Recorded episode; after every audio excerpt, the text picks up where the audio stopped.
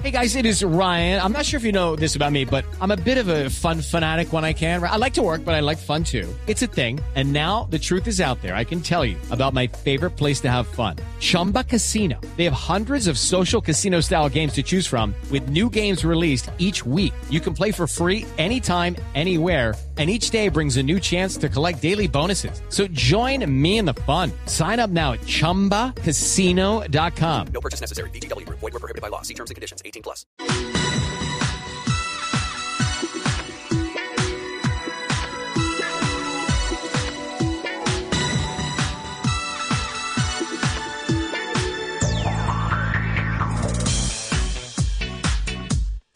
11 de la mañana, 10 minutos. ¿Qué tal amigos? Qué gusto saludarlos, darles como siempre nuestra especial bienvenida todos los sábados a esta hora para dedicar dos horas de nuestra programación de fin de semana a todas las noticias, perdón, voces, eh, protagonistas de la industria del automóvil, las motos, la competición a motor, seguridad, infraestructura vial, todo lo que tiene que ver con esta apasionante industria que se mueve sobre ruedas. 11 de la mañana, 11 minutos.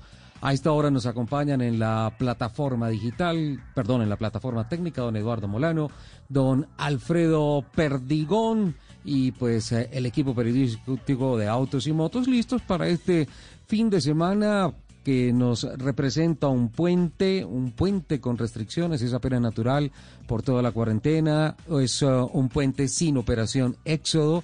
Creo que esto marca un récord para este fin de semana largo que va desde hoy hasta el próximo lunes y que pues mm, sin duda alguna puede representar eh, una bonita oportunidad para demostrar que mm, culturalmente estamos listos para afrontar cualquier disposición y cualquier eh, norma que sea necesaria para seguir ganándole la batalla al COVID-19 que es la noticia local, la noticia nacional, la noticia mundial.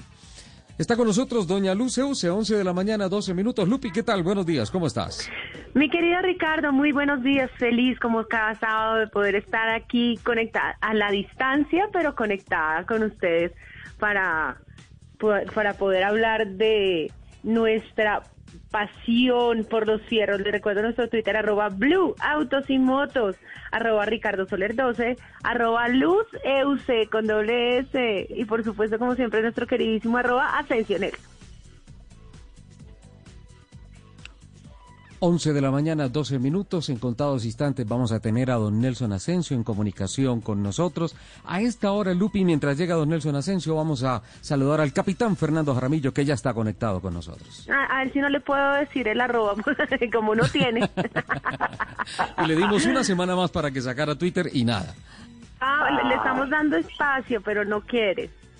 Yo tengo Instagram, Facebook, bueno, ahí eh, entre esas me me mandé hola, Lupi, qué gusto saludarte. El Twitter. Qué, gusto saludarte, niña Lupi y Richard. Lo mismo. Qué bueno tenerte otra vez por estos lares. Yo feliz, absolutamente dichoso de disfrutar estas dos horas que me las gozo a plenitud. Y vi una foto de Ricardo Soler peluqueado y además tiene una mascota que se llama Dino, que me pareció espectacular. Qué bueno, Richard. Es muy lindo. Muchas gracias, Lupi. El perrito también es muy bonito, sin duda alguna. es una cosita em, preciosa. Eh, pues los tiempos están cambiando, sin duda alguna. Sí. y pues, eh, bueno, ya se empieza a ver todo este tema de el volver a, la, a las actividades cotidianas, obviamente con toda la seguridad del caso, ¿no? Es lo esencial, lo, lo, lo primordial en estos momentos es la seguridad. Y pues eh, poco a poco hemos podido echar mano de algunas actividades humanitarias, como por ejemplo el corte de pelo, y pues uno que otro domicilio que nos permitió tener un perruno eh, incorporado a nuestro equipo de redacción y de practicantes periodísticos. Él se va a encargar de las noticias que provengan de personas de malas pulgas.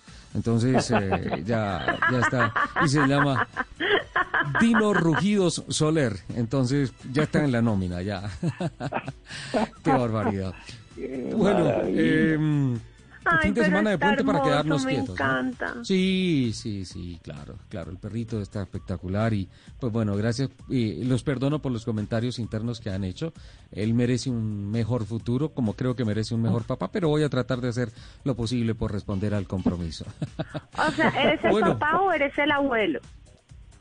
Eh, el abuelo, realmente, realmente, porque eh, Dino Rugidos pertenece a Jerónimo. Entonces A Jerónimo, va claro. a hacer los papeles de papá y pues yo haré los papeles de abuelo malcriador, como todos los abuelos con los ajá. nietos, Qué sí. felicidad de plan. Qué barbaridad. Eh, señores, Lupi, eh, Señor. don Nelson, que ya, ya, ya lo vamos a tener en, en línea.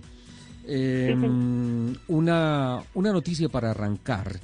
Eh, una noticia que, no sé, me da bronca, que no da para nota editorial, simplemente para, para leerlo. Eh, esta Para mañana cuando abro el computador, no, no, no, no, no es bronca, es como tristeza, pero miren, esta mañana cuando abro el computador para empezar a hacer el ordenamiento del temario, todo el trabajo periodístico, todo, todo, todo, toda la carpintería que se tiene que hacer antes de empezar un, un uh. Eh, obviamente tengo por costumbre abrir la página de Blue Radio para ver qué novedades, qué noticias de último momento hay y me encuentro con este titular.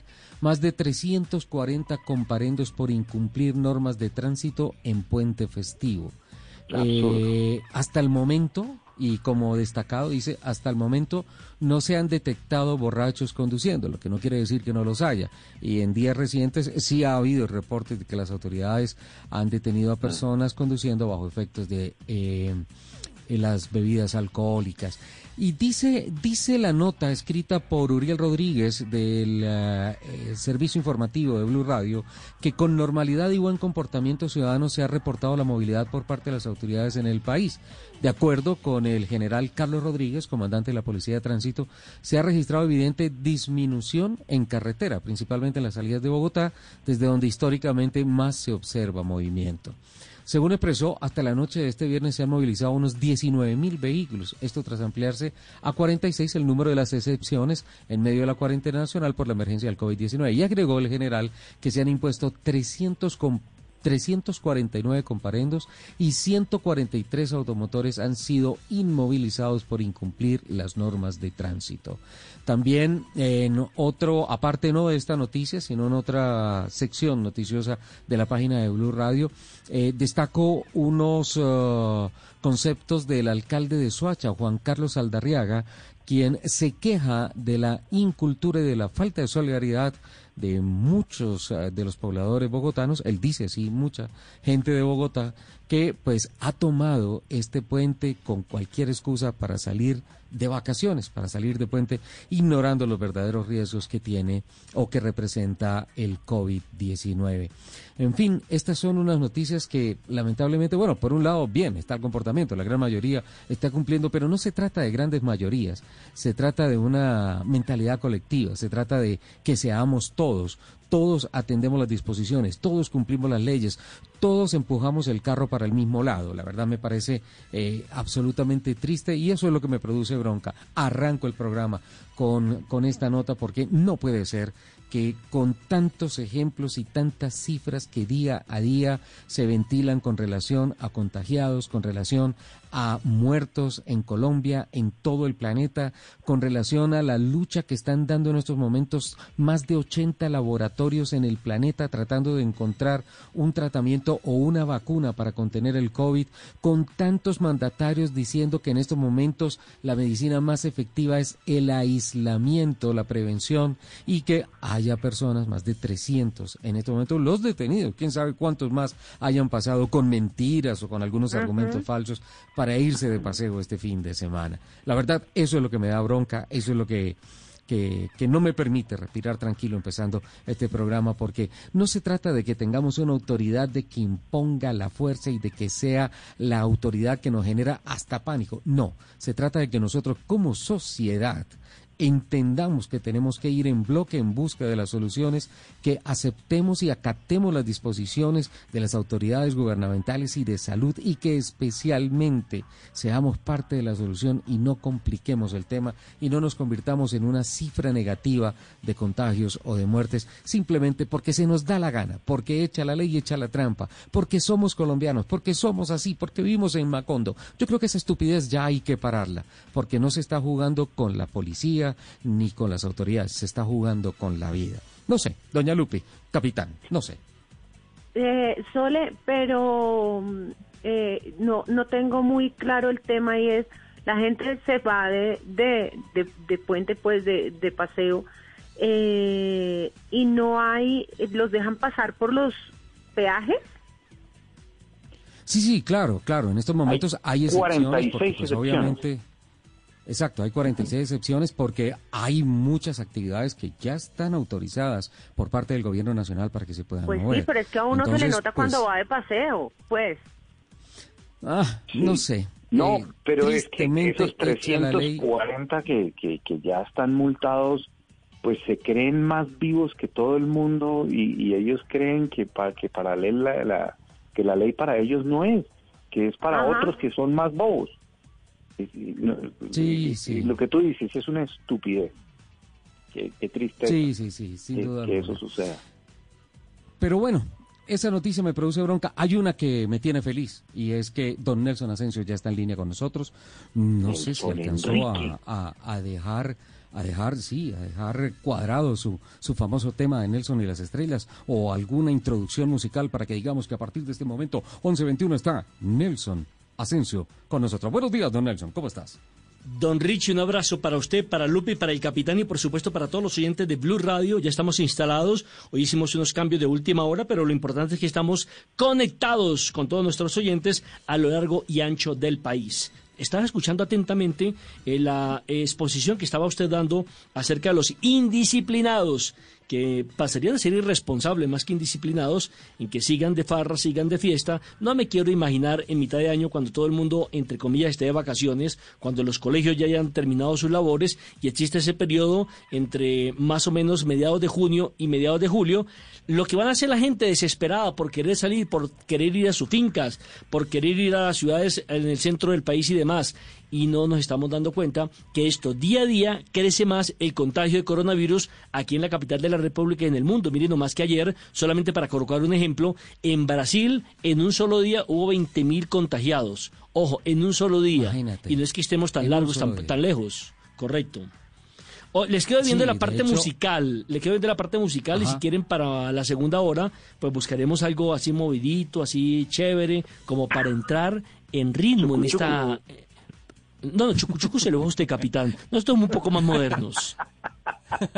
Por favor, Ahora, quiero eh, hacer- cortan a quiero Fernando hacer- Jaramillo porque no puedo autorizar, no puedo permitir esa falta de respeto entre los compañeros. No, lo que, lo, lo que me parece más interesante es que Nelson Enrique habla de que cuando en junio la gente pueda salir a vacaciones, ¿y quién va a querer salir a vacaciones si necesitamos es trabajar, Nelson Enrique? Claro, No, pero no, no, no, no. It is Ryan here, and I have a question for you. What do you do when you win? Like, are you a fist pumper? A woohooer, a hand clapper, a high fiver. I kind of like the high five, but if you want to hone in on those winning moves, check out Chumba Casino. At chumbacasino.com, choose from hundreds of social casino style games for your chance to redeem serious cash prizes. There are new game releases weekly, plus free daily bonuses. So don't wait. Start having the most fun ever at chumbacasino.com. No purchase necessary. VGW Group. Void were prohibited by law. See terms and conditions. 18 plus. Van a salir, van a salir. Si los colegios eh, entran a funcionar, que no creo, no tendrían eh, receso de mitad de año, porque necesitan recuperar todo el tiempo que se ha perdido, así se hayan tenido em, clases virtuales. No Pero sé, yo creo que, yo creo que es un riesgo... vacaciones de mitad de año Pe- no hay. pe- pe- pero Sí, yo no. creo que es un riesgo sacar a la gente, eh, es decir, en mitad de año o a los colegios, claro. en forma presencial. Entonces yo creería que este Claro. primer semestre y por ahí hasta agosto va a seguir siendo virtual. No creo que se levanten las creo que el restricciones año- como para que la gente vaya al colegio. Yo creo que los niños No, y de hecho, de hecho, mira que el gobierno ya anunció virtual. que se están trabajando en protocolos para que vuelvan eventualmente después de agosto. Antes de agosto no, o sea, en efecto, don Nelson, Correcto. Este, este primer semestre se fue, se fue así. Y para la educación básica yo estoy casi seguro que, que la disposición podría ir incluso hasta noviembre o diciembre, que tal vez podría Exacto. ser, pues, teniendo en cuenta el tiempo de los papás que tienen que salir a trabajar, que, que, que, que obviamente hay que preservar la salud de los niños, eh, porque pues ellos están ajenos a esto y pues no me imagino, por ejemplo, tengo el ejemplo de primera mano de, de Jerónimo, no sé tú, eh, Lupi con Majo, eh, que pues ellos realmente están un poco ajenos a lo que está pasando en estos momentos Sí, y para ellos sus amigos son sus amigos y llegan y se abrazan y juegan y se besan y de todo y es y es el, el- la forma normal entre ellos que pues obviamente en estos momentos es un factor de riesgo supremamente alto. Entonces pues el gobierno ya dijo que para el mes de agosto se está trabajando en los protocolos de bioseguridad para que vuelva, pero creo que eso va apuntado más a la educación superior, a la educación universitaria. A propósito, Hablamos un poquito de mala Sí, sí, señor. Sí, no, no, no le iba a decir que, que la verdad no lo veo transmitiendo. Yo pensé que usted iba a estar al aire con, porque a esta hora se está corriendo precisamente las 500 India, las 500 millas de Indianápolis. Pensé que usted iba a transmitir Sí. eso. No, están en las categorías preliminares. Están en las Ah, categorías preliminares, porque a partir de las 12 del día, si, si arranca la primera, es que se parte en dos carreras, la carrera de fondo, la carrera La- de, la de las estrellas. leyendas. Sí. Sí. exacto, la de las estrellas. Entonces, ah, bueno, para eh, los la- oyentes que no saben de qué estamos hablando, porque Lupi quedó en blanco, el capitán quedó en blanco, queremos decirles que hoy se va a correr, se van a correr las 500 millas de Indianápolis, en el óvalo de Indianápolis, en forma virtual, donde están invitados, le voy a nombrar ahí rápidamente unos para dejarlo, porque ya usted eh, eh, va a ir a, a la primera pausa. Juan Pablo, un tal Juan Pablo Montoya, Darío Franchitti. Mario Andretti, Sí. Emerson Fittipaldi, Sí. Gil de Ferran, Sí. Elio Castroneves, Sí. Tony Canán, Sí. eh, le sigo con otros, por ejemplo, como Adrián Fernández, Brian Herta. Espera, espérate un Michael- momentico, espérate un momentico. Antes, antes de Adrián Fernández, todos los que acabas de nombrar, ganadores al menos una vez de las 500 millas de Indianápolis. Eso es correcto. No, además, ¿qué tal la, qué tal la lista de pilotos? ah?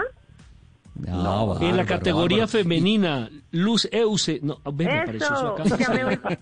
Eso, esa Oye, es. Richard, esa y hay, es. y hay una nueva palabra, una nueva palabra que, que nos ha impuesto este COVID-19. Ya, ya no se puede decir cuarentena, ya vamos en más de sesentena, ¿no? sí. Sí, sí, ya vamos en sesentena y esto va para largo. va. Lo, lo que me preocupa es que la gente eh, eh, antes de sesentena o setentena eh, va a pronunciar más fácil centenar.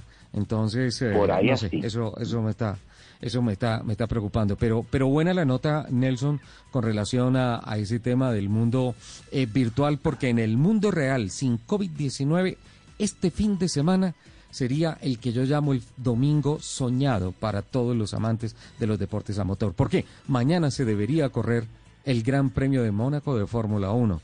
Se deberían correr las reales 500 millas de, Indianápolis y se deberían correr las reales eh, Coca-Cola 600, las 600 millas, que es la carrera más larga, de más fondo de todo el calendario de NASCAR en los Estados Unidos. Toca virtual hoy a las 12 del día, pero ojo que Indianápolis vuelve, Mónaco vendrá el año entrante con la Fórmula 1, este año ya definitivamente se canceló y la Coca-Cola Y yo 600 que tenía sí, viene entradas para poco. Mónaco y todo. Le- le- y lo iba a invitar. Entrada sí creo que tenía, lo que no tenía era el pasaje para ir hasta Francia. Exacto. Seguro. Oye, Richard, pero hubo, eh, hubo NASCAR el fin de semana pasado. Eh, Sí, y eso también, yo creo que sí. amerita comentarios importantes porque fue la primera que se celebró sin público y, Y con fue una real. disminución importante en los equipos. Real, claro. no, fue real. virtual, no fue virtual, No, fue no. real. Y, y- y eso creo que, que marcó una pauta importante. Yo creo que amerita comentarios, ¿no? Sí, sí, señor, los vamos a tener y también vi que en Voces y Rugidos Don Nelson Asensio también incluyó en sus eh, noticias deportivas algo que tiene ¿Ah, sí? que ver con, con ese tema de, de NASCAR. ¿No? ¿No lo recuerdas? Me puse a correr acá. Si tú mismo lo escribiste. Sí, sí. 11 de la Es mañana, eh, es- 29 he escrito, minutos. he escrito tantas barbaridades que ya no sé ni qué escribo. Bueno, a esta hora dejemos por escrito que nos vamos a nuestro primer corte y mm, venimos con voces y rugidos de Colombia y del mundo y un par de minutos después estaremos hablando de la presentación que hizo Mercedes-Benz en línea, un nuevo lanzamiento muy interesante. Ya venimos. Ya regresamos en Autos y Motos.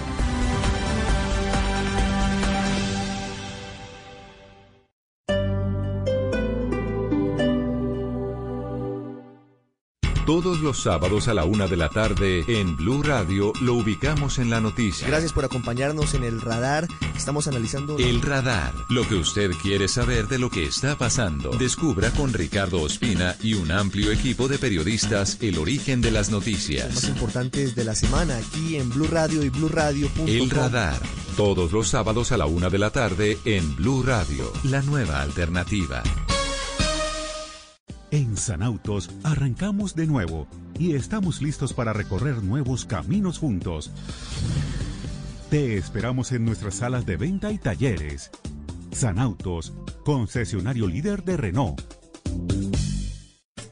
Este sábado en Travesía Blue visitaremos casas hechas con algo más que ingenio y la razón por las que atraen tantas miradas. El campeón mundial de clavados Orlando Duque nos describe su experiencia con los clavadistas de Acapulco. Artesanías inspiradas en 100 años de soledad. ¿Quieren llevarse un pescadito de oro de Macondo? Escúchennos. Este sábado, después de las 3 de la tarde, Travesía Blue por Blue Radio, porque viajar sin salir de casa también hace parte de la nueva alternativa. Travesía Blue por Blue Radio y bluradio.com. La nueva alternativa. Cuando creíamos que teníamos todas las respuestas, de pronto cambiaron todas las preguntas. Mario Benedetti. Blue Radio. La nueva alternativa.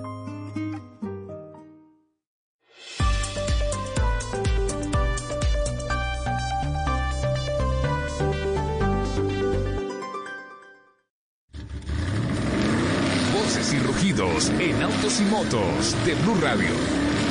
Voces y rugidos. Impresionantes cifras arrojó la realización de la edición virtual de la Feria de las Dos Ruedas.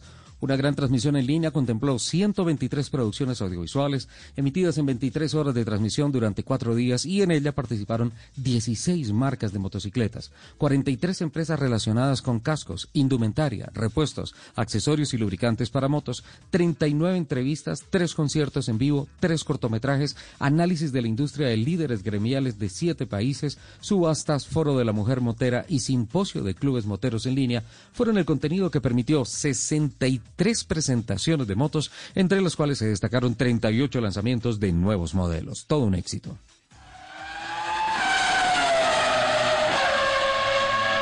Las firmas francesas Peugeot y Gracia Colombia se han unido para llevar platos y recetas a los hogares colombianos bajo el concepto Resides and Emotion. Desde el 16 de noviembre de 2010, la gastronomía de Francia está incluida en la lista del patrimonio cultural inmaterial de la humanidad. Y por ello, las plataformas digitales de Peugeot serán el escenario para que la chef Claudia Oyuela enseñe a preparar delicias para deleitar el paladar de todos los que permanecen en casa.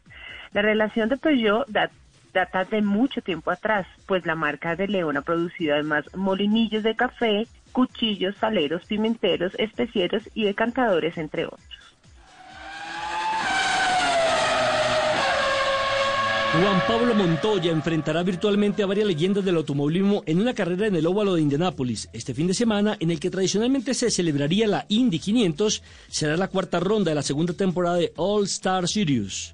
Sus rivales serán Darío Franchitti, Mario Andretti, Emerson Fittipaldi, Gil de Ferran, Helio Castroneves, Tony Ca- Tony Canan y el mexicano Adrián Fernández, junto a estrellas de la Fórmula 1 como Fernando Alonso y Jenson Button o Button. La carrera será transmitida hoy por YouTube a partir de las 12 del día.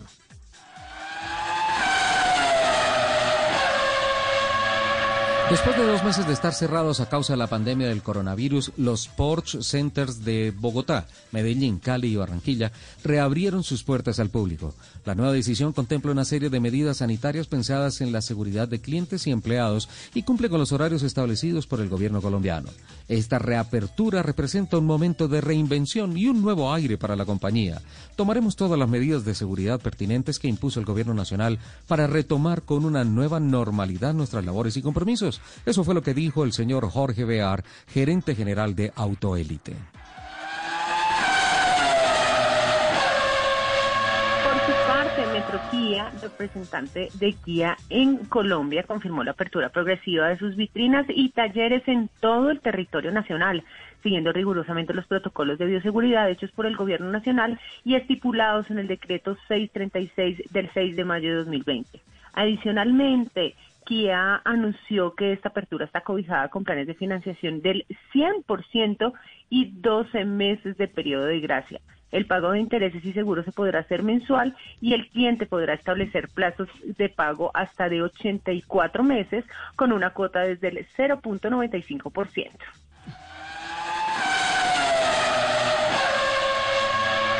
Y atención que el 4 de julio ha tomado una forma muy interesante en el mundo real de la competición a motor. Ese día, los amantes de la velocidad sobre cuatro ruedas podrán disfrutar del Gran Premio de Austria de la Fórmula 1, primera carrera del Mundial post-cuarentena.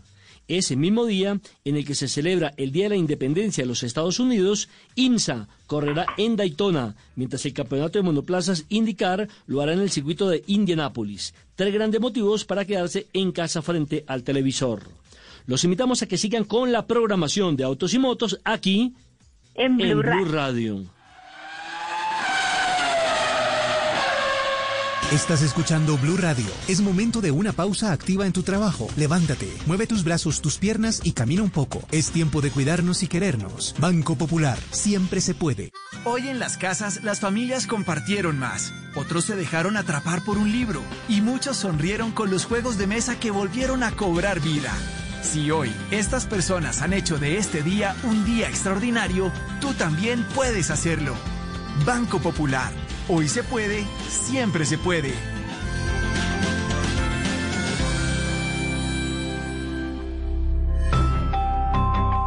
Somos Grupo Aval, vigilado Superintendencia Financiera de Colombia. Mamá, me encanta verte en casa. Estos días descubrí que además de ser mamá, eres profesora, gimnasta y amiga de todos los de tu trabajo. Qué bueno que los días para jugar contigo se alarguen. Así te veo más tiempo en casa. Feliz día, ma.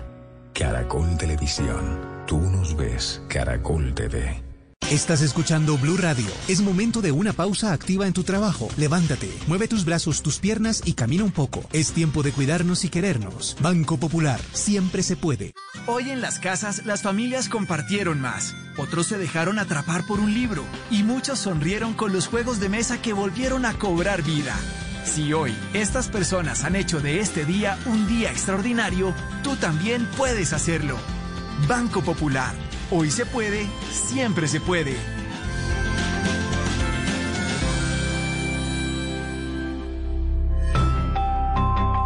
Somos Grupo Aval, vigilado Superintendencia Financiera de Colombia.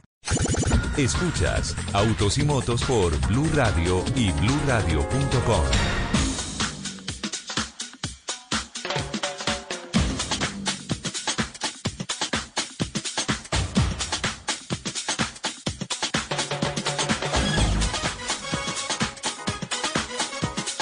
11 de la mañana, 37 minutos. Continuamos adelante con autos y motos. Miren, eh, lo, que, lo que estábamos hablando, eh, Lupi, Nelson, Capitán, amigos oyentes, eh, con relación a, a, a, lo del fin de semana que se nos fue, este fin de semana, el Gran Premio de Mónaco, eh, la Indy 500 y la Coca-Cola 600 de NASCAR. Pero, pero viendo, y estoy en este momento revisando los libretos y viendo las noticias de eh, voces y rugidos que acaba de, de pasar, la segunda nota de don Nelson Asensio habla de, de cómo se tomó forma un nuevo domingo que es dentro de poco, en, en un mes y, y El una 4 de julio. aproximadamente. El, el 4 de julio. Y es una fecha muy, muy importante porque va a ser la primera carrera del gran, de la Fórmula 1 con el Gran Premio de Austria en, ah, en la Fórmula 1, el Campeonato Mundial, el papá de todos los campeonatos. Eh, ese mismo día, eh, el 4 de julio es el Día de la Independencia, eh, INSA va a abrir, así como la Fórmula 1 abre el 4 de julio, INSA va a abrir su calendario post-cuarentena o post-sesentena, como dice el secentenario Fernando Aurelio Jaramillo. INSA va a correr en Daytona y el campeonato IndyCar va a tener su segunda competencia que va a ser en el circuito, no en el óvalo de Indianápolis, no son las 500 millas porque esas van a ser en, en el óvalo en, en agosto. Entonces, ese fin de semana, Nelson, se, se, se vuelve el fin de semana de, de encerrarse en la casa, pues de mantenerse en la casa y de aprovechar televisión, un buen refrigerio y todo el día, diría yo, dedicado a esto porque hay que, además de las carreras, seguir los protocolos que impone eh, Liberty Media y que impone la Federación Internacional del Automóvil para la Fórmula 1, eh, los protocolos que impone eh, INSA para un escenario tan gigante como lo es el óvalo de Daytona en la Florida. Y pues obviamente la reiteración de los protocolos que ya debió haber estrenado la IndyCar 15 días antes en Texas y que eh, pues los va a poner en el también monumental óvalo de Indianápolis. Me gusta mucho el tema de que justamente sea el 4 de julio en donde las dos principales campeonatos, eh, bueno, NASCAR no está ahí, son tres, pero Indy e IMSA son de un nivel fantástico, van a estar en dos escenarios que son símbolo de la americanidad de, de, los Estados Unidos, de los norteamericanos, que son Indianápolis y el óvalo de Daytona. Me parece muy interesante esa fecha, don Nelson Asensio. Sin lugar a dudas, porque mire, esa es una época donde deberíamos estar en plena Copa América aquí en Colombia y en Argentina. Esa es una época donde deberíamos estar en el Festival Folclórico de la ciudad de Ibagué. Esa es una época donde Ajá. deberíamos estar en el Festival del Bambuco en la ciudad de Neiva. Esa es una época sí. de vacaciones y como vamos a estar confinados, qué mejor plan que estar frente al televisor viendo realmente cómo rugen los motores. Sí, claro, claro. Eh, ¿Qué se ha dicho del fútbol? Finalmente, en Colombia, con todos los protocolos y todo esto, ¿qué, qué ha pasado? Mire, Richie, el día eh, jueves se reunió el expresidente de la República, el doctor Álvaro Uribe Vélez, con los 36 miembros de los equipos del fútbol profesional colombiano, los 36 equipos que conforman la división mayor del fútbol profesional colombiano de mayor. Eh, una lluvia de ideas, pero no se sacó una conclusión exacta. Sin embargo, el ministro del Deporte, el doctor Ernesto Lucena, en las horas de la mañana de ese mismo jueves, había anunciado que paulatinamente iba a regresar la actividad deportiva, es decir, que en el mes de junio se podría dar el aval para que los equipos tengan entrenamiento individual. En el mes de julio uh -huh. ya los entrenamientos iban a ser colectivos y se supone que a partir del mes de agosto se reactiva la Liga Colombiana y mucho más teniendo en cuenta que por el momento la FIFA ha dicho que el día 31 de julio comienzan las eliminatorias. Entonces la idea es que cada liga digamos, de, de los 10 países sudamericanos, eh, tengan por lo menos un mes de actividad de sus propios torneos locales para que los jugadores lleguen con algún tipo de, mm, de entrenamiento ya, de efectividad, pero, pero perdón, de, Nelson, de es dinámica. Que, es que no me cuadran las, no me cuadran las, las, las cuentas. Eh, ¿La eliminatoria es el, el qué de julio? De, 31 de agosto. Ah, primero las de septiembre. son el sí. 31 de agosto, primero de Sí. septiembre. Las Sí, entonces, ah, bueno, entonces ahora sí. Entre junio, entonces junio, junio sería individuales entrenamientos en individuales. Julio, prácticas colectivas. ¿Correcto? Sí. Y agosto se desarrollaría el campeonato. Lo que pasa es que me confundí porque es que el 31 de julio podría ser la fecha del reinicio para el primer partido que equivaldría a un día viernes. Nelson, eso es del 2020, ¿no? Sí, señor, de este año. no, no, solo por es- preguntar. Solo por, No, por, no, por, no, ase- por asegurarme. No, no, y es que mire, yo eh, no, no sé, o sea, me produjo algo de risa el, el comentario de Fernando Jaramillo, pero realmente, en el fondo, hay una preocupación no deportiva ni nada de estas cosas, sino una, pro- una, una preocupación social muy grande, y es que Mm. eso, más allá de un deporte, es una industria, es trabajo. Entonces, eh, si Para definitivamente llegase una disposición que era así, está muy bien. Estamos en estos momentos con un problema muy grande que se llama COVID-19, pero va a haber uno más grande que se llama desempleo y, y hambre, que eso puede generar un problema social inmenso. Entonces, Ahora, aquí no estamos más hablando, allá de agosto. Claro, aquí- pero, pero imagínense que aquí no estamos ni siquiera hablando de las figuras del fútbol mundial, porque tienen con qué vivir perfectamente durante los próximos cinco años. Pero sí estamos hablando de divisiones menores, estamos hablando de jugadores que aspiran a llegar al profesionalismo, estamos hablando de la gente que está alrededor de la industria del fútbol, porque el fútbol no es un deporte, es una gran industria, el que vende las camisetas, el que vende el perrito caliente, el que vende la mazorca a la entrada del estadio, ¿sí me entiende? El que hace parte de, de- de- del operativo de seguridad, que recibe una plata cada ocho días por ir a ser parte de ese andamiaje, de ese montaje de seguridad. Estamos hablando de de los conductores de, de los buses, estamos hablando del, mismo servicio público, porque es que mucha gente toma el servicio público, toma el, metro, toma el, el- el bus para ir al estadio. Entonces, esa es una práctica que le está entrando a esa compañía o a ese dueño de ese, de ese carro, al del taxi. Es decir, eh, parar el fútbol significa parar la actividad económica de muchos, pero muchísimos sectores, los que venden las camisetas, por ejemplo, los que venden los souvenirs, los que venden las banderas, etcétera, etcétera. Por ejemplo, mire, simplemente para hacer una referencia y terminar de mi parte el tema, en Inglaterra han dicho que si no se reactiva lo más pronto el fútbol, tendrían a perder este año mil millones de euros, una cifra escandalosa. Y acaba de salir la noticia en España de que el presidente de eh, la península ibérica acaba de decir que el día 9 de junio se tiene que reactivar el fútbol. El no 9 oiga. de junio se tiene que Sí, reactivar el fútbol. Bueno, des en cuenta de la, la- la importancia que hay detrás de esto, el tema, el tema social. Eh, muchas gracias, don Nelson, por aclararnos esto, porque, y es que además, pues, le pregunto por el fútbol porque entiendo que en estos momentos, y perdón el término, el chicharrón más grande que tiene sobre el escritorio el ministro Ernesto Lucena es justamente la reactivación del campeonato que significa la organización más profesional y eh, económicamente más fuerte que hay en el país. Y, y lo pregunto porque quien, pienso que desenredándose el tema del fútbol se desenreda todo lo demás, Claro, las demás claro. disciplinas, que finalmente ya también han presentado los protocolos y lo hablo perfectamente por, por la Federación Colombiana de Automovilismo Deportivo, que, que ha presentado un documento muy completo ante el Ministerio del Deporte y que en estos momentos lo único que se está ah, examinando en detalle, más allá de las prácticas, eh, de cómo se van a hacer las carreras y todo esto, que eso prácticamente está chuleado, es el tema de que se lleguen a presentar accidentes que, que sí, del protocolo, que y en las carreras que vayan a, que signifiquen que vayan deportistas a las clínicas, a los hospitales, a ocupar camas en medio de esta pandemia cuando la prioridad es para el COVID-19. De Entonces, eh, es un tema que se tiene que socializar, es un tema que se tiene que discutir, pero se está avanzando en el tema y la tarea se está Por, haciendo. por ejemplo, Muchas mire, gracias. Richie, sola- Sí. solamente se han activado las ligas de Costa Rica y la liga de Alemania. Entonces van a servir Ajá. como ejemplo para poder observar qué está pasando con esos países. Por ejemplo, en Colombia se pretendía eh, que el campeonato se realizara primero, o se pretende que se, a, a puerta cerrada, ¿cierto? Con estrictas Sí. medidas de seguridad y que se haga en una zona, por decir algo, si en la zona del eje cafetero, que comprendería Pereira, Armenia y Se Manizales. postuló, ¿no? Eh, sí, se postuló. Entonces, si se haría, por ejemplo, en, ese en esas tres ciudades, eh, hay estadios que no tienen eh, doble camerino, es decir, tienen, no tienen cuatro camerinos, tienen solamente el del local y el visitante. Entonces se armarían carpas a las afueras para que los jugadores se cambien. Como esa puerta cerrada, se le haría el protocolo de seguridad, la- la- se les tomaría la, la temperatura, eh, se tendrían presupuestado, obviamente, las ambulancias y demás. Pero entonces el problema es qué pasa si aparece un caso positivo.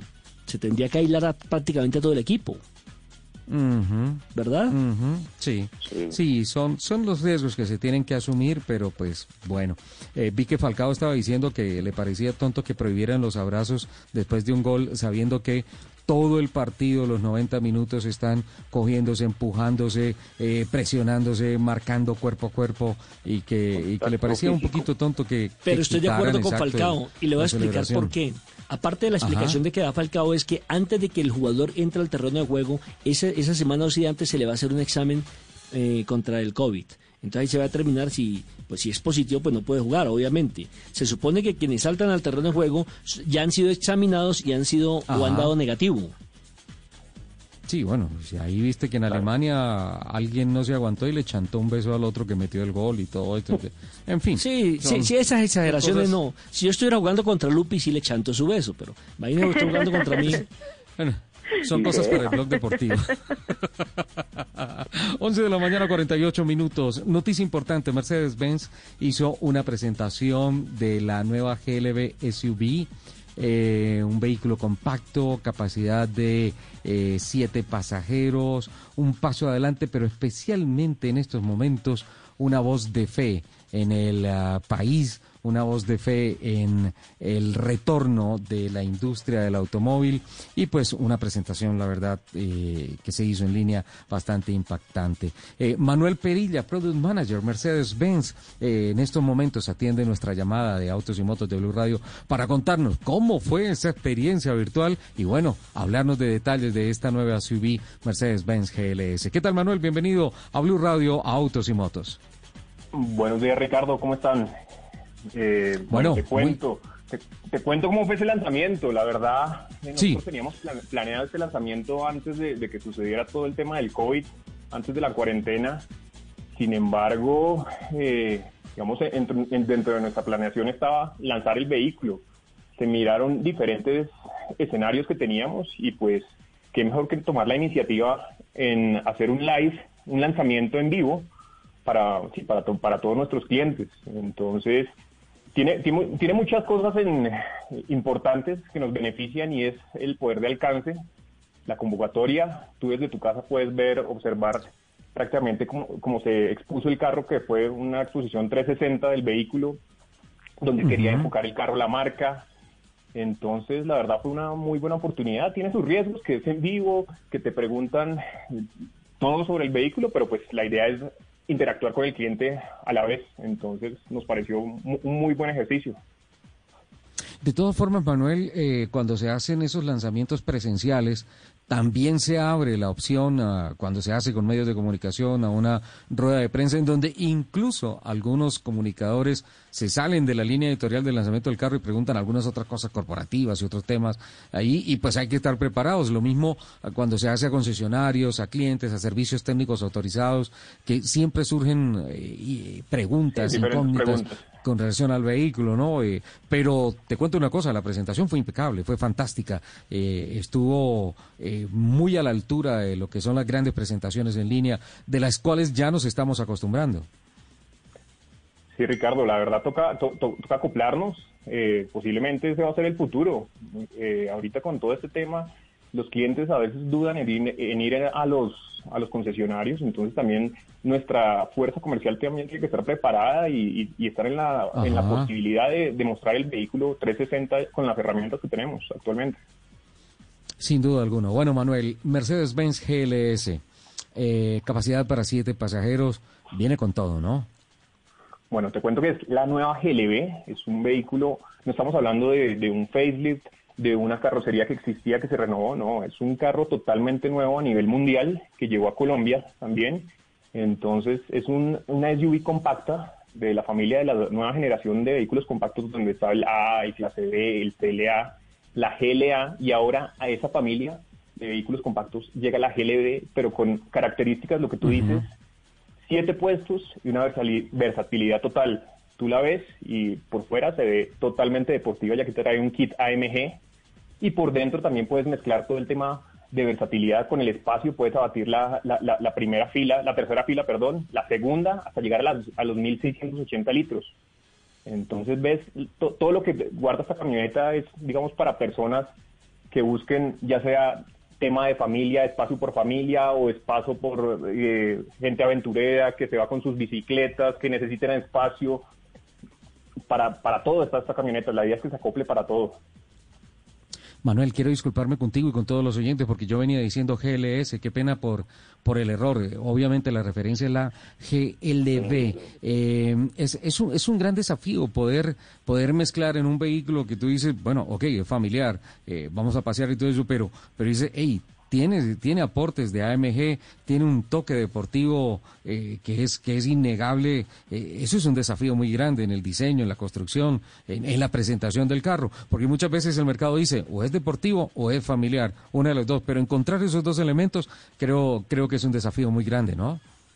Exacto, y, y digamos la, la estrategia como tal para Colombia, que lo que hicimos fue traerlo con el kit AMG. Normalmente este tipo de vehículos se traen con un kit urban, un style que ofrece fábrica a nivel mundial. AMG es como la apariencia totalmente de un vehículo totalmente deportivo. Entonces, qué bueno sería mezclar deportividad con espacio, con capacidad de, ocupa- de- de ocupantes, tema de, de- de, mm, seguridad. Entonces, si te das cuenta, ahí combinamos prácticamente todo en una SUV. En estos momentos, para decirle a los oyentes en dónde se podría ver a través de, de- la página Mercedes-Benz en Colombia, puede uno entrar, chequear completamente el vehículo. Exactamente, digamos, ya, ya tenemos todas nuestras páginas, al igual en cada concesionario ya se encuentra disponible en la página de Mercedes-Benz. La idea es que, que la visiten, ahí está todas las características de la camioneta, los colores, eh, si desean saber cuál es el concesionario más cercano y sobre todo los temas financieros que ya, digamos, con cada asesor tenemos alianzas con, con nuestros tres principales eh, aliados financieros y la idea es que, que se hagan a una de estas excelentes camionetas. Eso es como estar uno montado en una avioneta, Richie. La viste, ¿no? Oh, un espectáculo. Qué, ba- qué barbaridad, qué presentación. El tema, el tema es que desde lo virtual uno queda muy antojado para lo real, ¿no? Exacto, esa es la idea también, ¿no? Mostrar, mo- mostrar todo lo que tiene la camioneta. Es que, mira, no, no vendemos el paquete, no vendemos el tema del espacio, es un conjunto de, de- de- de elementos que, que hacen parte de esta gran camioneta. Todo el tema del interior, tú puedes personalizar el interior con tu voz, decir, hey Mercedes, quiero el interior de la camioneta color rojo, color verde, y va a cambiar totalmente. Eh, puedes interactuar. La idea es que la, la camioneta va a interactuar contigo y va a ir a aprender de ti. Ejemplo, te digo un ejemplo. Yo, yo, yo la- la- las primeras veces que interactué con la camioneta no me entendía mi voz, pero a medida que tú le vas hablando, ella va entendiendo tu, tu voz. Entonces es una inteligencia artificial que es el sistema MBUX de Mercedes-Benz. Es una camioneta hecha específicamente para Ricardo Soler que le gusta hablar en los parqueaderos. Entra a un parqueadero y dice, Hola, le habla Ricardo Soler Montilla. Así que usted podría perfectamente compartir ese diálogo con la camioneta.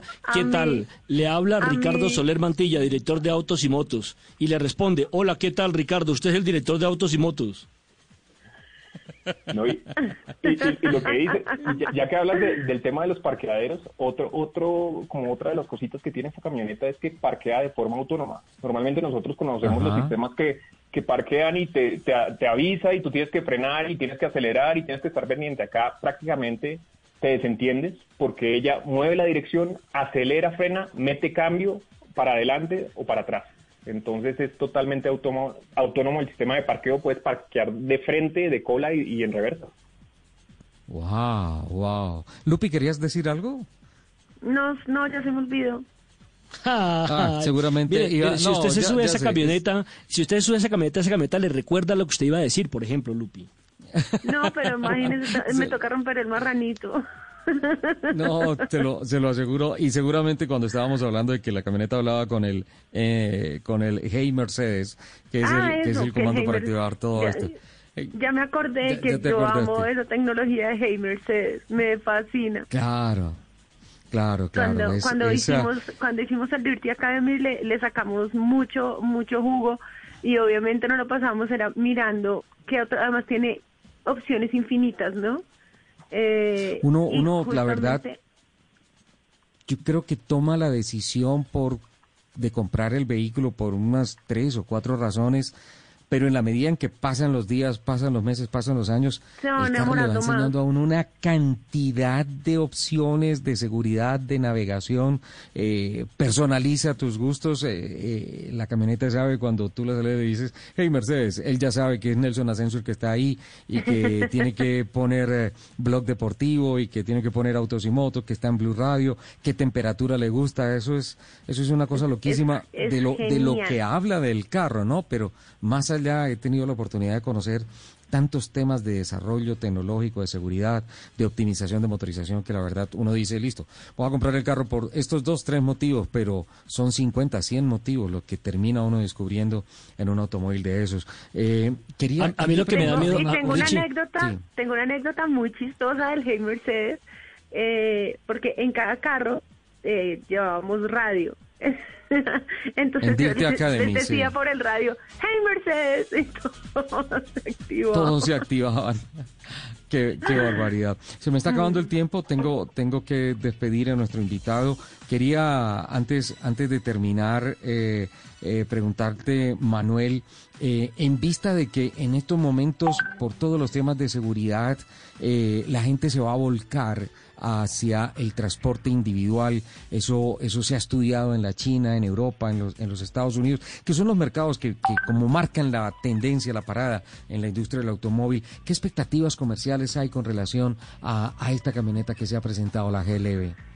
Bueno, lo que te digo, toda nuestra fuerza comercial se está preparando eh, para esto. Hay una gran oportunidad. Todo el tema del transporte masivo va a ser un poco un, un tema complicado. Entonces, ejemplo, qué mejor que, el- que ustedes como, como padres, nosotros como padres, digamos, mandar a nuestros hijos en, en un vehículo seguro o ya sea nosotros renovar el, el- el carro que tenemos y dar el que tenemos a nuestros hijos. Entonces ahí hay, ahí hay muy, muy buenas oportunidades que se, que, que se han venido eh, trabajando con, con- con todo este tema. Claro. Eh, sin una, duda, una- sin una duda pregunta alguna. rápida. Eh, eh, eh, ¿Qué facilidades hay para adquirirla? ¿En cuánto más o menos está en el mercado colombiano?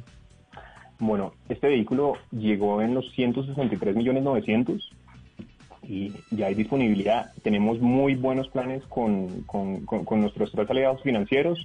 La idea es que eh, tengan periodos de gracia que los ofrecen cada uno, que es Banco de Occidente, eh, Premier y el otro es eh, Banco Finandina. Finandina. Esos son nuestros tres aliados. Y lo que ustedes me preguntaban dónde pueden visitarla, exactamente es en, en la página se llama mercedes-benz-driving-experience.com.co slash nueva GLB.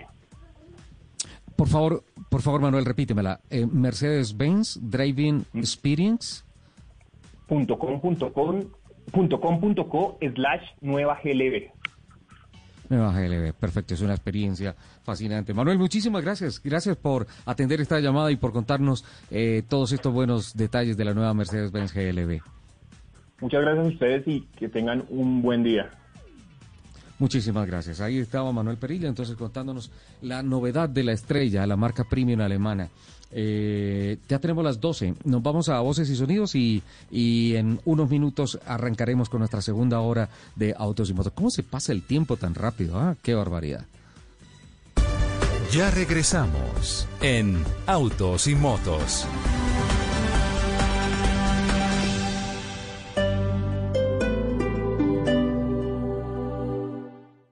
En Sanautos arrancamos de nuevo y estamos listos para recorrer nuevos caminos juntos.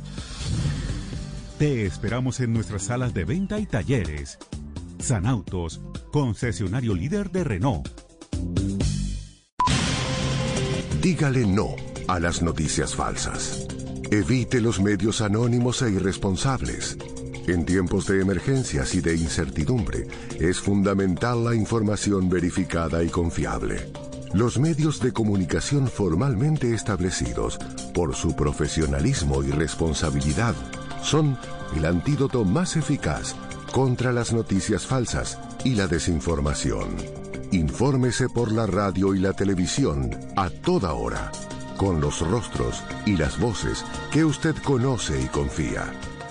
Fue un mensaje de la Asociación Internacional de Radiodifusión, AIR. Todos los sábados a la una de la tarde en Blue Radio lo ubicamos en la noticia. Gracias por acompañarnos en el radar. Estamos analizando. El radar, lo que usted quiere saber de lo que está pasando. Descubra con Ricardo Ospina y un amplio equipo de periodistas el origen de las los más noticias. importantes de la semana aquí en Blue Radio y BlueRadio.com. El radar, todos los sábados a la una de la tarde en Blue Radio, la nueva alternativa.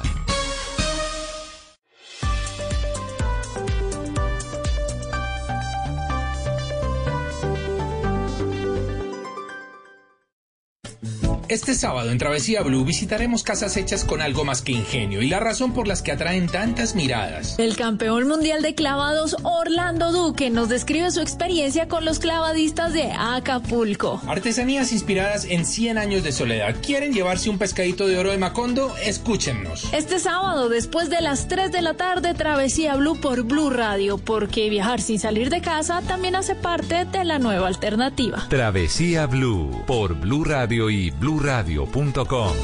La nueva alternativa. ¿Estás bien? Si estás sufriendo algún tipo de maltrato, sientes miedo, tristeza o tienes alguna duda sobre tu vida sexual o tus relaciones familiares, podemos ayudarte. Entra a porquequieroestarbien.com, un centro de apoyo en línea para ti cuando lo necesites. Una alianza de la Fundación Santo Domingo y Profamilia, donde te acompañamos, te escuchamos y te ayudamos. Ingresa a porquequieroestarbien.com. Comunícate al 300-912-5231 o escríbenos a nuestro WhatsApp 320-616-2424. Con el apoyo de Blue Radio. Voces y sonidos de Colombia y el mundo en Blue Radio y bluradio.com. Porque la verdad es de todos. Feliz tarde para todos. Es momento de actualizar las noticias. Aquí les contamos lo que está pasando a esta hora en Colombia y el mundo. Arrancamos con información en nuestro país. Cinco personas responsables de asesinar, amenazar o desplazar exguerrilleros de las FARC fueron condenados en Tolima, Cauca y Chocó.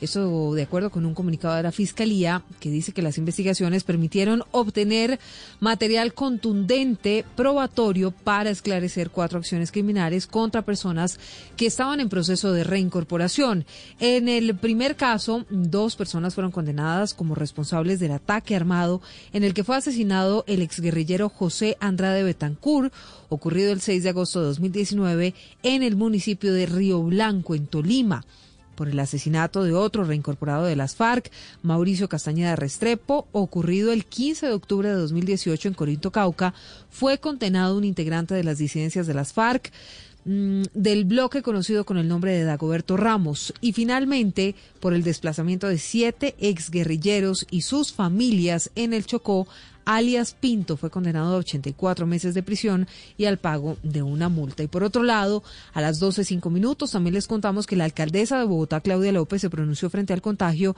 de 20 habitantes de calle con COVID-19 insistió en que se está reforzando el seguimiento a esta y a otras poblaciones en riesgo en la capital del país, Uriel.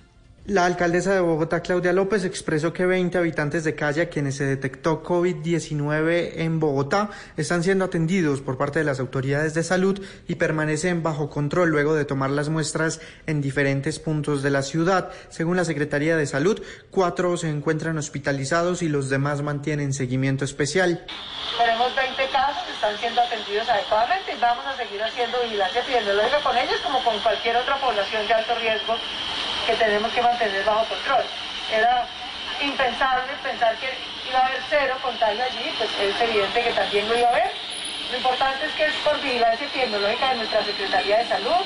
Se advirtió que el criterio para aplicar las pruebas a esta población es el mismo de cualquier ciudadano sin ningún tipo de discriminación y que toda la red de atención del distrito se encuentra presta para estar al frente de quienes resulten contagiados.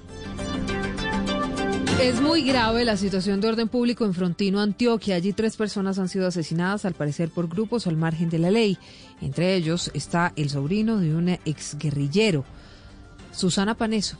Tres personas en los últimos tres días fueron retenidas y luego halladas sin vida en Frontino, municipio del occidente de Antioquia, desde donde el alcalde Jorge Hugo Elejalde pide de manera urgente a las autoridades departamentales y nacionales hacer presencia para atender la alarmante situación de orden público.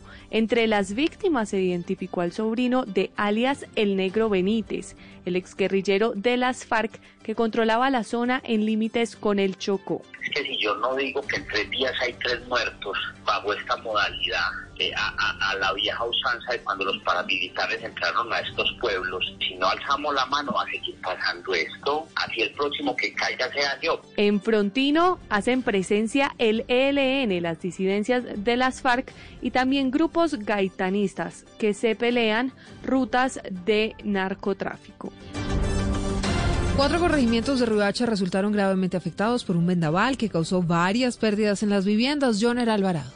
La Procuraduría General de la Nación le sigue poniendo la lupa al manejo de la pandemia en Cartagena. A través de un oficio lente de control le solicita a las autoridades ambientales de la ciudad y el departamento de Bolívar rendir informes sobre el plan de contingencia para el manejo de residuos hospitalarios y cadáveres asociados al COVID-19. En el documento se le pide a las autoridades ambientales copia de los permisos de emisiones atmosféricas otorgados a los hornos crematorios y la verificación de las condiciones técnicas en las que se encuentran funcionando actualmente. Esto al parecer motivado por las quejas ciudadanas que se conocieron durante esta semana por la fuerte emisión de humo y cenizas proveniente del cementerio Jardines de Cartagena. En un segundo requerimiento que dio a conocer la Procuraduría, le solicita al alcalde William Dow un informe sobre las medidas adoptadas por la administración para el manejo de cadáveres, rutas de coordinación interinstitucional y capacitación ofrecida al personal asociado a esta función.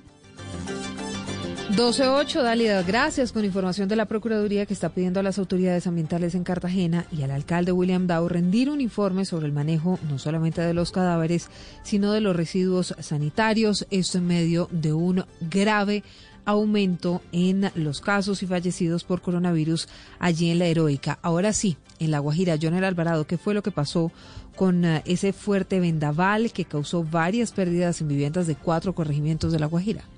El fuerte vendaval arrasó con cuatro corregimientos de Riohacha, entre esos el más afectado según las autoridades fue Cotoprís, donde las ráfagas de viento llegaban hasta 140 kilómetros por hora. Hablamos con una de las afectadas y eso fue lo que nos dijo al respecto. Terrible, en el momento del huracán se levantaron los techos, los enseres todos se mojaron, electrodomésticos, hubo una pérdida total. La unidad de gestión de riesgo ya hace un barrido en las zonas afectadas para direccionar las ayudas a las familias y lo que dicen de acuerdo a los analistas meteorológicos es que este fenómeno se debió al paso de una onda tropical frente a las costas de La Guajira. Información desde Riohacha, John Alvarado, Blue Radio. También hablamos de noticias del mundo. El número de muertes por coronavirus en Italia disminuye diariamente, aunque los nuevos casos se mantienen. Hay algunas cifras, sin embargo, que no coinciden para las entidades que están analizando el avance de la pandemia. ¿Por qué, Estefanía?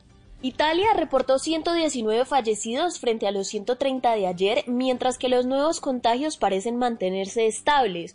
Hoy se registraron 669 y ayer fueron 652. Silvia, pero hay cierta preocupación por 1.390 muertes que desaparecieron del monitoreo del gobierno porque no hay coincidencia en las cifras recopiladas por Protección Civil y por el Ministerio de Sanidad del 21 de mayo. Según los datos del Ministerio, ese día había 31.096 fallecimientos y en Protección Civil se anunciaron 32.486. Pero según el Instituto Superior de Sanidad de Italia, esto se debe a que son sistemas muy diferentes y que esta información se retrasa, pero que la diferencia es la esperada y en línea entre los dos sistemas de recolección de datos. Italia ya inició su proceso de desescalada y para junio se estima la apertura de bares y restaurantes. Y terminó la espera para varios futbolistas colombianos que estaban en Bolivia. Van a poder regresar a Colombia, Cristian. Silvia, en total serán 10 deportistas quienes llegarán a Colombia el próximo lunes 25 de mayo gracias a la gestión del Gobierno Nacional a través del Ministerio del Deporte y la Cancillería. Recordemos que el pasado 28 de abril el Ministerio del Deporte recibió una solicitud del futbolista colombiano Luis Carlos Arias solicitando la repatriación de él y de nueve jugadores más que actúan en el balompié boliviano. Una vez enterados de la situación, el gobierno empezó toda la tramitología para poder repatriar a los colombianos, que este lunes nuevamente se podrán reencontrar con sus familias en sus respectivos destinos. Como lo mencionábamos, la lista la encabeza el ex independiente Santa Fe Luis Carlos Arias. A él se suma Cristian Bernardo Valdovino, Andrés Mauricio Valdovino, Cristian Saúl Bonilla, César Augusto Mena, Duvier Riascos, Harold Reina, Humberto II Osorio Botello, Gerson Zagarra, Oscar Andrés Castillo y Mario Esteban Sarmiento Vivas. Noticias contra reloj en Blue Radio. La noticia en desarrollo hasta ahora llega desde Francia, que se está replanteando el uso de la hidroxicloroquina para el COVID-19, después del estudio que muestra que no ofrece beneficios para estos pacientes, pero que sí puede tener efectos secundarios. Hablamos de la cifra. Florida ya llega a 50.000 contagiados por coronavirus, con más de 600 nuevos casos en las últimas horas. Además, 2.232 personas han fallecido por cuenta de la enfermedad en ese estado. Y estamos atentos, el gobierno de Ecuador alentó a los trabajadores del país a trabajar el próximo lunes, aunque es día festivo por la batalla libertaria de Pichincha de 1822. El uh, gobierno de Lenín Moreno dice que es una forma de recuperar los días perdidos por la cuarentena que fue aplicada ante la pandemia del coronavirus. Todas estas noticias en blurradio.com en Twitter en arroba blurradio. Conseguimos en autos y motos.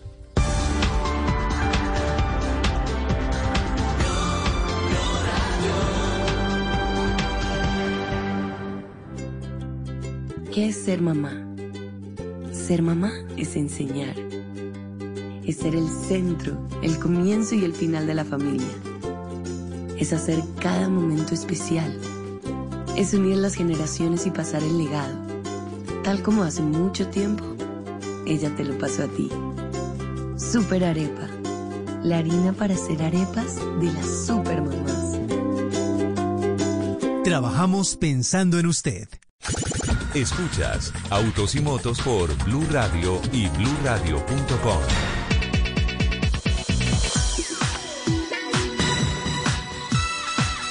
12 del día, 13 minutos después de las noticias de voces y sonidos de Colombia y el mundo, arrancamos nuestra segunda hora de autos y motos, trayendo a colación una celebración muy importante que se va a dar por estos días y es justamente la celebración de los 40 años, creo yo, eh, no sé si don Nelson Asensio, Lupi y el capitán Fernando Jaramillo estén de acuerdo conmigo. Step into the world of power, loyalty, and luck. I'm gonna make him an offer he can't refuse. With family, cannolis, and spins mean everything. Now, you wanna get mixed up in the family business. Introducing The Godfather at ChumbaCasino.com. Test your luck in the shadowy world of The Godfather slot. Someday, I will call upon you to do a service for me. Play The Godfather now at ChumbaCasino.com. Welcome to the family. No purchase necessary. VGW Group. Void where prohibited by law. 18 plus. Terms and conditions apply. Uno de los carros más bonitos y emblemáticos de la marca del rombo, de Renault. Hablo del eh, Renault 4. 5 Turbo. No. El Renault 5 Turbo va a cumplir 40 o este mes está celebrando 40 años. Es eh, la evolución de un trabajo hecho por Mar Deschamps y Marcelo Gandini que tomaron el famoso Renault 5 Alpine y, uh, y, lo evolucionaron. Eh, le pusieron una carrocería más robusta, mejoraron la, troncha, la trocha, eh, pusieron turbo, lo repotenciaron, todo esto obviamente por su por su deseo de, de, de, estar a la altura en el Campeonato Mundial de Rallys por allá a finales de los 70, 70 principios de los 80 y por en el mercado plantarse de frente ante un fenómeno comercial inglés que era el famoso Mini en, en esos momentos, que también eh, ha tenido una excelente participación historial en mundiales de rallies, en rallies, en premios de montaña, en fin. El Renault 5 Turbo está celebrando este mes eh, 40 años de vida. Eh, en Colombia yo he visto pocos, no sé, capitán, tú has visto varios carros hay de estos. Uno. Yo he visto Mira, uno. hay Uno. varios, hay varios. Está, eh, bueno, una cosa importantísima del Renault 5 Turbo era el motor central. Motor central Sí, quiere claro, decir que claro. el motor va en la parte de atrás como el Cinca. Este, y el Volkswagen, el, el Buggy, el, el, eh, Y eso, y eso mejoraba muchísimo el centro de mi- gravedad, el mi comportamiento del chasis. Sí, mira, Alfonso Monroy es un médico que es coleccionista de carros y hace unas bellezas de reconstrucción de carros en Ibagué.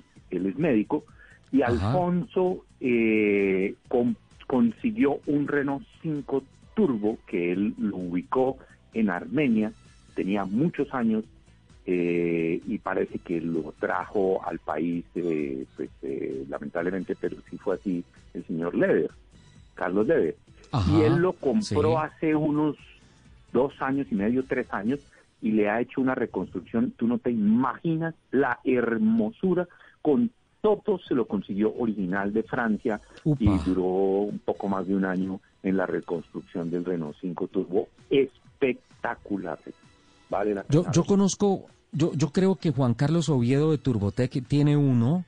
Eh, hace mucho tiempo se lo vi, no sé realmente si lo vendió o lo mantiene allí, pero creo que el más bonito que he visto, no conozco ese carro del que tú haces referencia, capitán, pero, pero creo que el carro más bonito que he visto, y- no, estoy seguro, es el de Fabián Rodríguez. Fabián Total. Rodríguez es el director de mercadeo de Sofasa en Colombia, de. Sofasa Renault, y, y tiene un carro perfecto, un Es carro divino, 100 es puntos. Es un espectacular. 5 turbo espectacular, una, una cosa de locos. Está cumpliendo 40 años, aplausos para Renault, aplausos para este modelo bellísimo que es sin duda uno de los de los más importantes que ha producido en toda su historia la marca Renault. Lupi, ¿qué está pasando con un Spider a propósito de Renault Bueno. que lo están subastando? ¿Por qué es Le- noticia en estos días? Le cuento que, mi Sole, yo nunca había visto este carro, no sabía su existencia, Ajá. No sabía, yo nunca, no, no sabía No. que Renault en alguna parte de, de- de su historia hizo eh, estos deportivos, eh, pero aquí lo importante es que se va a subastar. se va a Ajá. subastar. Le quiero contar primero y les quiero contar a todos los nuestros oyentes cómo, cómo es un poco el carro. Es un Renault Sport Spider eh, Ajá.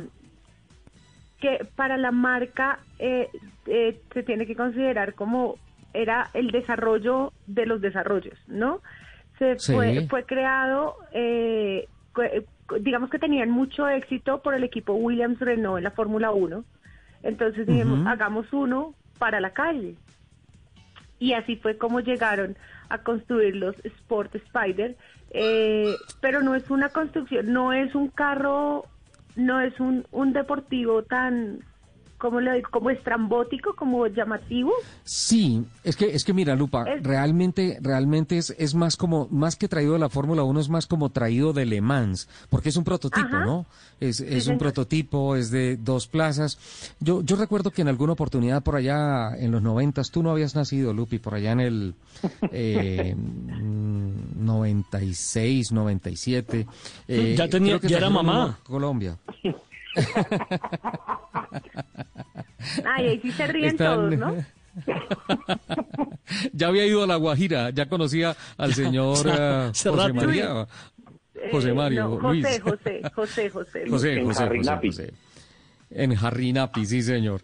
Eh, trajeron uno, eh, yo tuve la oportunidad de manejarlo en el autódromo eh, y tenía una, una particularidad. Te, te ruego el favor que compartamos a través del Twitter eh, de arroba Blue Autos y Motos la imagen, eh, porque es un carro, es un prototipo, no tiene techo. eh, no tiene y- techo, y, no tenía tiene una panorámico. Y, te- y tenía una, una promesa muy bonita, o sea, no tiene panorámico, pero sí tiene una pequeña saliente en la parte de abajo, en, encima, encima del panel de los controles, que hacía que el constructor eh, le certificara al comprador que si tú ibas, creo que a, A 100 60 millas por hora, es decir, a unos 95, 100 kilómetros 100 por hora, kilómetros. y estaba lloviendo, no, te, ibas a mojar. Ajá.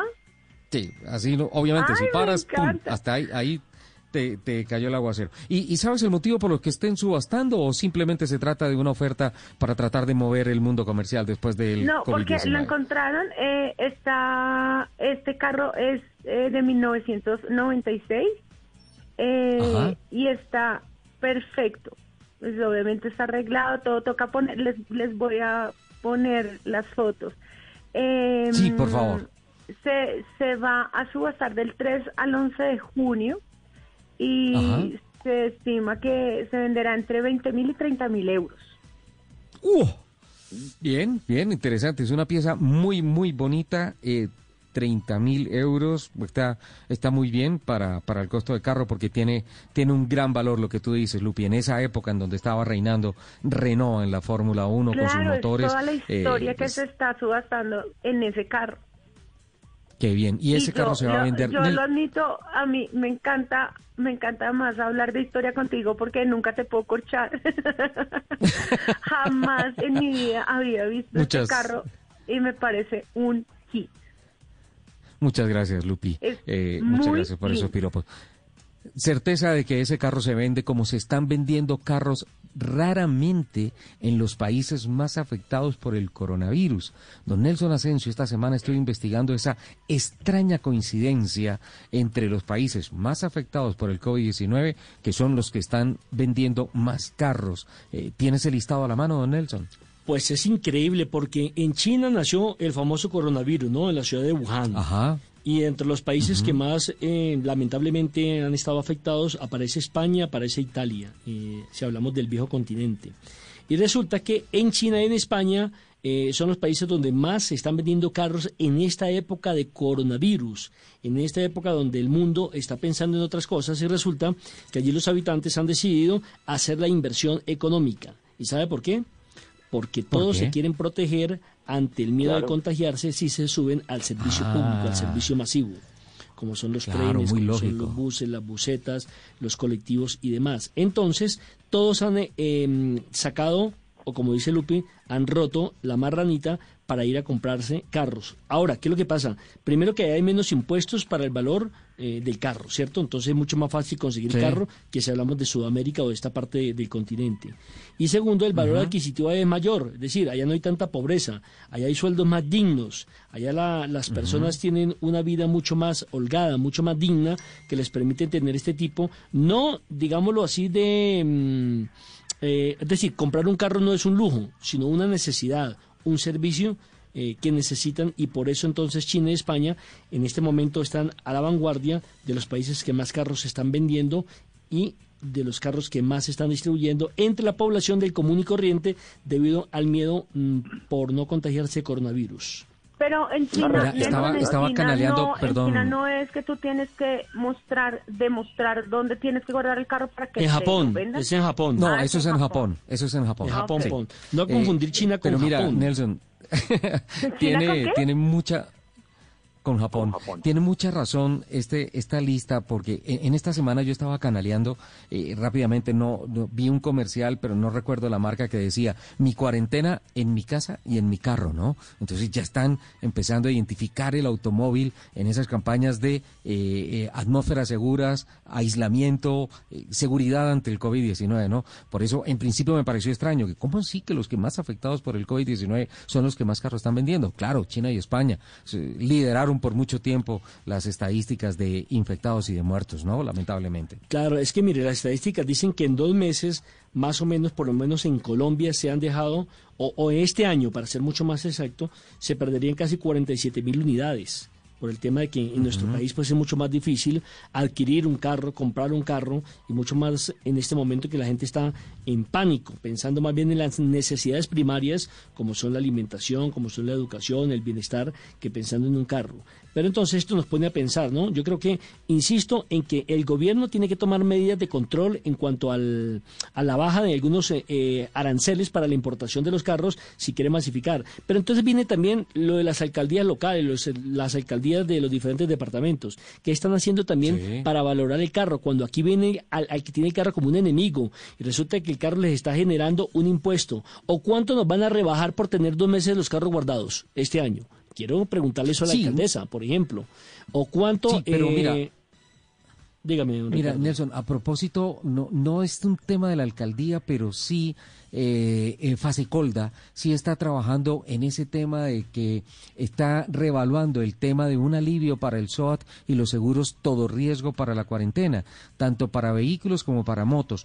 No, no significa que lo que se está estudiando en estos momentos, que dentro, en los próximos días va a ser noticia, sea que en efecto va a venir eh, más bajito, eh, se va a bajar el costo de la póliza o algo así, o, o va a haber una financiación para el pago o algo así. No, no, no creo que esos alivios vayan, pero sí que eh, se va a extender el tiempo de la póliza. Es decir, que este tiempo en el cual tú puedes demostrar que tu vehículo ha estado parqueado eh, forzosamente, tu auto, tu moto, eh, todo ese tiempo se va a extender para la próxima póliza. Entonces, de alguna manera podríamos pensar que se podría mitigar un poquito el precio, pero realmente el negocio o el alivio va más allá del el dinero hacia el tiempo de uso o el tiempo de cobertura de la póliza. Y para cerrar este comentario, 15.3 millones de vehículos circulan en el país, sumados carros y motos, y tan solo de ellos 7.5 millones tienen SOAT. Ojo, es un dato preocupante, ¿no? Sí, Pero entonces sí creo, Nelson, que... Yo sí creo que, que- es que- un viene. artículo de necesidad, digamos, es, es- es la necesidad de transportarse, ya sea la moto o el, o el carro, es una necesidad. Y mientras más seguro ahora, pues mejor. Y, a- y Para- haciendo un comentario Para Fernando para Jaramillo, entre más, diciendo. Entre más, Ah. entre más, eh, para, para Fernando Jaramillo, entre más montañero y lleno de barro, mejor. Claro, además. Claro. Pero, y, y, y siguiendo en línea con los comentarios que hacía Nelson Enrique respecto a los impuestos que paga un carro, eh, recuerden que el, cos- que el impuesto en la gasolina es el 25% del precio de la gasolina, es impuesto. Claro, es que, es que son aquí- sobretasas, ¿no? Claro, sobretasa. Claro, es que aquí, aquí en Colombia están viendo a que tiene el carro como un enemigo público, porque quieren, es cierto, desarrollar el tema de las bicicletas, de los, eh, el transporte mm, que tiene que ver con, con la electricidad y demás, pero no, no tiene que ser a los empujones sacando a los del carro. Cuando los están valorando en China y en España, en el viejo continente, están diciendo, señores, es importante que el carro, que las familias tengan su carro para que se transporte y no eh, se pongan en riesgo de contagio y demás. Entonces, ¿por qué no en Colombia? Cuando aquí eh, todos los días se venden carros o se vendían carros antes de la cuarentena, pero no veo una sola avenida nueva. Y las que hay, en pésimo estado. Y, mira, Nelson, yo 12, 12.27, ya, ya casi nos acercamos a voces y rugidos y un poquito más adelante vamos a tener a don William Vieri eh, hablando de ese tema tan sensacional que se propuso hace ocho días de la, de la investigación sobre la historia del automovilismo deportivo en Colombia. Mira que para, para complementar el, el comentario que vienes haciendo del el tema de la seguridad del transporte individual y, y echando mano a las palabras de Fernando Jaramillo que dice, sí, se benefician el carro y la moto. Recuerdo lo que dicen Nelson, acá tal vez los sueldos no da para pensar tanto en carros, aquí los, los bancos van a jugar y las financieras van a jugar un papel importantísimo en la reactivación de la industria del automóvil, pero en primera instancia todo parece indicar que en el país va a haber una afectación positiva, se va a ver altamente beneficiada la comercialización de las motos. Y traigo rápidamente a colección eh, las recomendaciones de bioseguridad publicadas por la Federación Internacional de Motociclismo en su versión Latinoamérica para desplazamientos en motocicleta. Y son unas recomendaciones cortas, muy rápidas que las quiero compartir con ustedes para todos los moteros que nos acompañan. Este es el protocolo de bioseguridad de la FIN. Primero, recordar limpiar el casco con un paño desechable y alcohol al 70%, la parte interior, almohada y correas, con otro paño y alcohol exterior del casco. Eh, alcohol en el exterior del casco. Dice, es recomendable limpiar y desinfectar todos los elementos de protección personal, cascos, guantes, rodilleras, botas, después de cada ocasión que sean usados. Recordar también limpiar las partes de la motocicleta con frecuente contacto, por ejemplo, manilares, maniguetas, asiento, llaves, tapa del tanque, etcétera. Si usas casco integral, no es necesario emplear tapabocas. Debes mantener siempre la visera abajo y el casco bien abrochado. Si usas casco abatible, es decir, que la quijada se levanta o tipo jet, es recomendable usar tapabocas y mantener una distancia prudente cuando debas permanecer detenido junto a otros vehículos.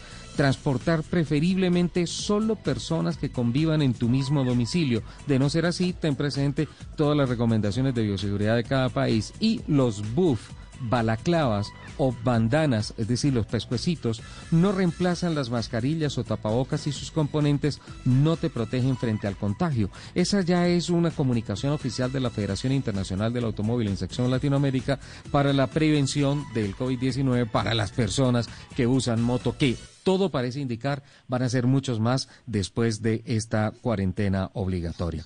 Nos vamos a voces y rugidos y venimos con William Vieri, ¿les parece? Por favor. Muy bien. Ya regresamos en Autos y Motos.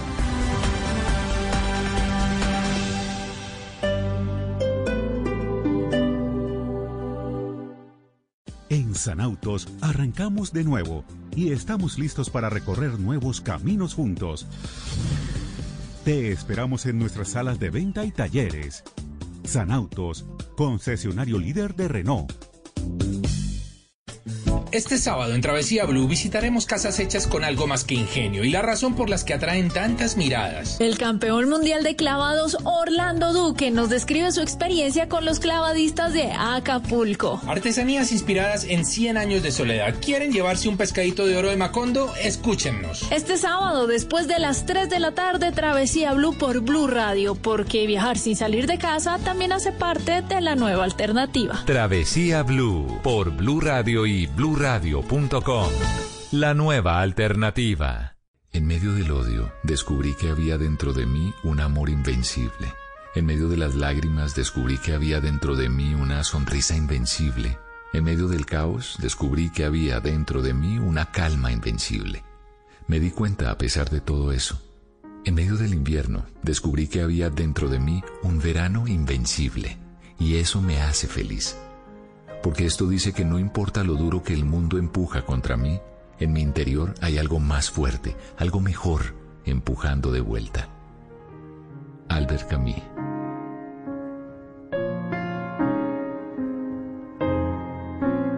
Blue Radio, la nueva alternativa.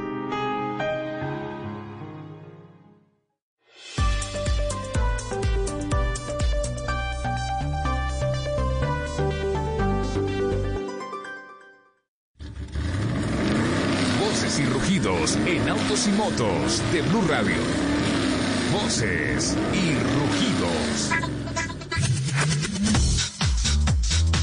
General Motors informó que desde esta semana en su planta de Bogotá se comenzaron a producir mascarillas de protección facial que serán donadas al personal médico del país.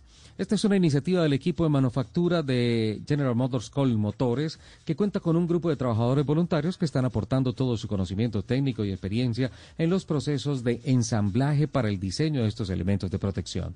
Asimismo, la compañía puso a disposición una flota de automóviles a diferentes entidades del gobierno nacional, como Presidencia, las gobernaciones de Cundinamarca y Bolívar y las alcaldías de Montería y Cincelejo, con el fin de aportar a la labor que se está desarrollando para afrontar la crisis sanitaria en Colombia. Enrico Cliera, jefe de Mercadotecnia y Comercial de Ferrari, dijo en una entrevista a un medio de comunicación europeo que Ferrari no está interesado en hacer un deportivo eléctrico y solo sacará al mercado uno una vez que lo pueda vincular con una tecnología pionera en el ramo de los eléctricos. Hay algunos competidores entrando en el mercado con nuevas tecnologías que debemos analizar, pero ¿eso será un problema para Ferrari? Pienso que no, porque Ferrari apunta a nichos muy específicos, declaró Galiera. Creemos firmemente que la tecnología de batería no se desarrolla aún lo suficiente para cumplir con las necesidades de un superauto. En los siguientes cinco años no creemos que dicha tecnología reuniría las exigencias de Ferrari, puntualizó.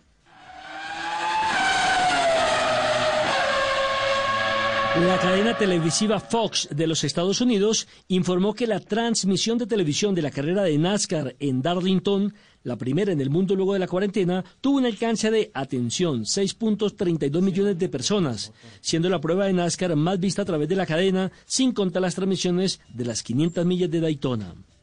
Mientras en Europa la Fórmula 1 y el MotoGP aún trabajan en cómo harán para volver a la actividad en julio, NASCAR logró retomar su actividad la semana pasada en Carolina del Sur, lo que causa mucha admiración por reactivarse el Motorsports junto en Estados Unidos, el país más golpeado precisamente por la pandemia del coronavirus con más de 90 mil fallecidos y un millón y medio de infectados.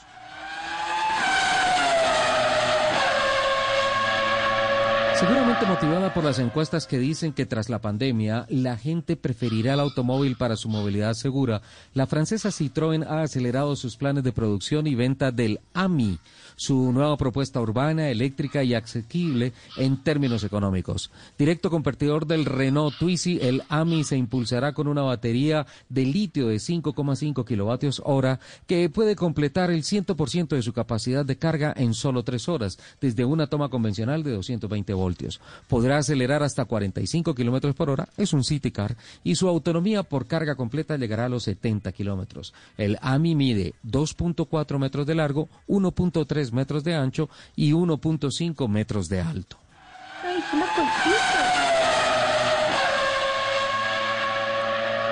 En medio de la pandemia, la firma estadounidense Genice logró un nuevo récord mundial tras reportar el nuevo C8 y convertirlo en el Corvette más rápido del mundo. A sus 650 caballos originales se le adicionaron 155 más gracias al aporte de óxido de nitroso en su alimentación. Así, de fábrica, el Chevrolet Corvette C8 tiene una velocidad máxima de 312 kilómetros, pero con las modificaciones que Genesis eh, hizo, el Deportivo alcanzó los 330 kilómetros por hora. Esta cifra lo convierte en el C8 más veloz del mundo. En un nuevo proyecto en los cuarteles de Génice apunta a llevar el C8 a descomunales 1.200 caballos de potencia. La Fundación Rueda Libre por Colombia confirmó que, si continúa el restablecimiento de las actividades comerciales en el país, celebrará la tradicional prueba Héroes del Orinoco el 18 de julio como inicialmente estaba planeada. La prueba largará en Puerto Gaitán Meta y tras 700 kilómetros de recorrido, sin visitar ninguna población, llegará a la Primavera Bichada tres días después. Hágame el favor. La segunda opción de fecha es la primera semana del mes de agosto. En los cumpleaños de Nelson Asensio, siguiendo los protocolos de bioseguridad y la coordinación con alcaldía, gobernaciones, policía, defensa civil, ejército nacional y Fuerza Aérea de Colombia. La organización también confirmó categorías de camionetas 4x4, UTVs y ATVs. Esto parece que lo escribió el, nuestro capitán. Los invitamos a que sigan con la programación de Autos y Motos aquí en Blue Radio. En Blue Radio.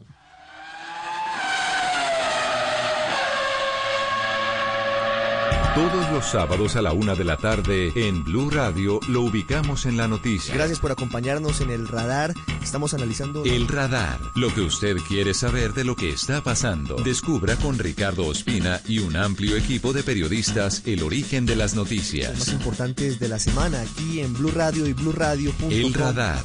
Todos los sábados a la una de la tarde en Blue Radio. La nueva alternativa. Estás escuchando Autos y Motos por Blue Radio, la nueva alternativa.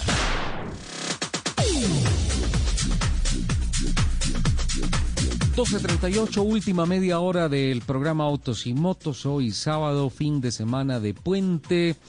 Ah, Lupi... Señor. Hay noticias que tienen que ver con la iliquidez ya evidente de algunas empresas eh, esenciales para, para todo, como Transmilenio en la capital de la República. Eh, se le lanzó al gobierno un salvavidas, ¿no? Por uh, más de 800 millones, 800 mil millones, perdón, eh, casi no, un uh, no lo han lanzado. ¿Cómo es el hay, Hay, un, hay una preocupación muy grande eh, en, en, el, en el Transmilenio y es que podría cerrar su operación en el 2020, en, el, en agosto del 2020, o sea, en, en unos pocos meses, porque eh, las, los valores de, de operación no les están dando porque solo están funcionando al 35%. Entonces, lo que hicieron fue que le mandaron una carta a la Secretaría de Hacienda en donde dio a conocer la situación del sistema por la emergencia sanitaria y solicitó una, una adición de recursos por 885 mil millones de pesos para cubrir la diferencia de, lo que de lo que va a movilizar los usuarios contra lo que se está pagando. Y es que, mire, según los cálculos de la empresa de transporte, en estos momentos transportar un pasajero está costando entre 10 mil y 12 mil 600 pesos. Y en las condiciones normales el costo oscilaba entre los 2.600 y los 2.900. Entonces esto es lo que tiene lo que tiene eh, el Transmilenio en, en los eh, administradores del Transmilenio esta preocupación es que si no les dan eh, la adición de los 885 mil millones de pesos, no pueden seguir funcionando a partir de agosto. Un comentario. Barbaridad. Sí, señor. Yo soy usuario de Transmilenio. Ayer tuve que ir hasta la calle 85 eh, para hacer un, trámite bancario que no se podía hacer en otro lugar. Eh, con todas mis medidas de bioseguridad, tomé el Transmilenio. Me fui en un bus que desde esos bi articulados íbamos tres pasajeros. Tres pasajeros. Unos, tres pasajeros. Uno se bajó en una estación y cuando llegué yo quedó otro pasajero y nadie más se subió. Yo obviamente ni tomé ninguna de las barandas, eh, respetando los, las sillas que están señaladas para eso. Entonces, cuando dicen el 35%, posiblemente sea en las horas pico. Yo estaba haciendo esto a las 10 de la mañana. En las horas que no son pico es muchísimo menos del 35%. Y sin embargo tienen a la flota trabajando. Entonces entiendo perfectamente lo que están diciendo y yo eh, hago ejercicio todas las mañanas desde que nos autorizó la alcaldía y paso al frente de la estación Alcalá y pasan montones de buses absolutamente vacíos. ¿Ese es que lo vieron a usted le dio miedo? Yo creo. Así es.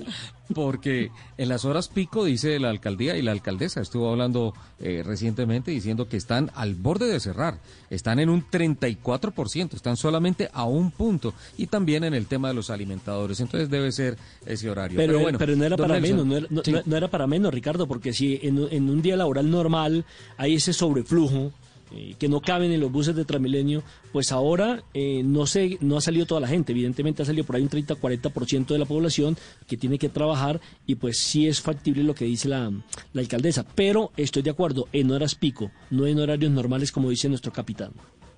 Y es que mire que también esto eh, este problema también obviamente toca el SITP, como lo decía Nelson, y el Transmicable. El Transmicable, por ejemplo, pasó de vender 20 millones de pasajes semanales a 4.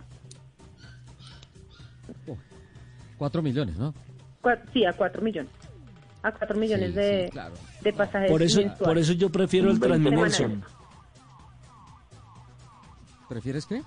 El Transminelson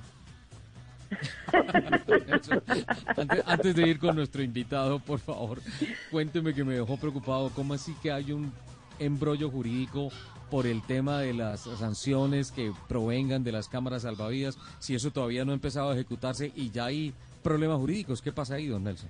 Uy, sí, pero, pero le cuento que el tema es el tema el tema es largo. Yo le propondría que lo dejáramos para dentro de ocho días y para invitar a un abogado que es el que está eh, colocando el dedo en la llaga, porque la verdad, la verdad, eh, él mismo dice, lo malo no es que pongan a funcionar las cámaras, sino que comprometan sin ningún fundamento al propietario del vehículo, vaya o no en su interior en el momento de la infracción. Y pues, y aparte de ello, si usted, por ejemplo, le colocan el, el, el comparativo usted no es dueño del vehículo, tiene que explicar en un manual eh, en un formato especial, eh, dar todas las explicaciones de qué iba en el carro, por qué iba en el carro, para dónde iba. Y si de pronto su información no es correcta, además de la multa por el fotocomparendo, lo multan personalmente también por mentiroso. Entonces, eh, esto se va a volver, es un, un, como decía yo, en la época de la Inquisición. Yo le propondría que extendamos el tema para un próximo programa con gente especializada en el tema, si, si, si le parece, señor director. Me parece muy bien. y Entonces le cedo el privilegio de que saluda a don William Vieri, que ya está con nosotros en línea. ¿Le parece? me imagino que de la ciudad de Turúa, del corazón del valle, tenemos el placer de saludar a un William Viera Otálora, arquitecto de profesión. Don William, bienvenido a Autos y Motos. Un placer tenerlo a esta hora con nosotros. Eh, buenas tardes. ¿Con quién hablo concretamente? Aquí en la mesa está don Ricardo Soler, ya. doña Lupi el capitán y Nelson Enrique Asensio, que es el que le está hablando en este momento. Ok, eh, Nelson, ¿cómo estás? Lupi, un beso grande. Ricardo, un placer estar con ustedes. Y el capitán, eh, y, el capitán también que está con nosotros. Eh, bueno, ah, bueno doctor William, usted tiene 66 años, es de origen suizo, vive en Tuluá, es un apasionado de los autos, tiene un fanpage en Facebook que se llama Historia de Pilotos Colombianos y entiendo su eh, fiebre, su em, interés por armar toda la historia del automovilismo colombiano. Pero antes de entrar en materia quiero preguntarle, ah, ¿cómo fue su amistad con Niki Lauda? Ay Dios, esa fue una historia muy simpática, Nelson.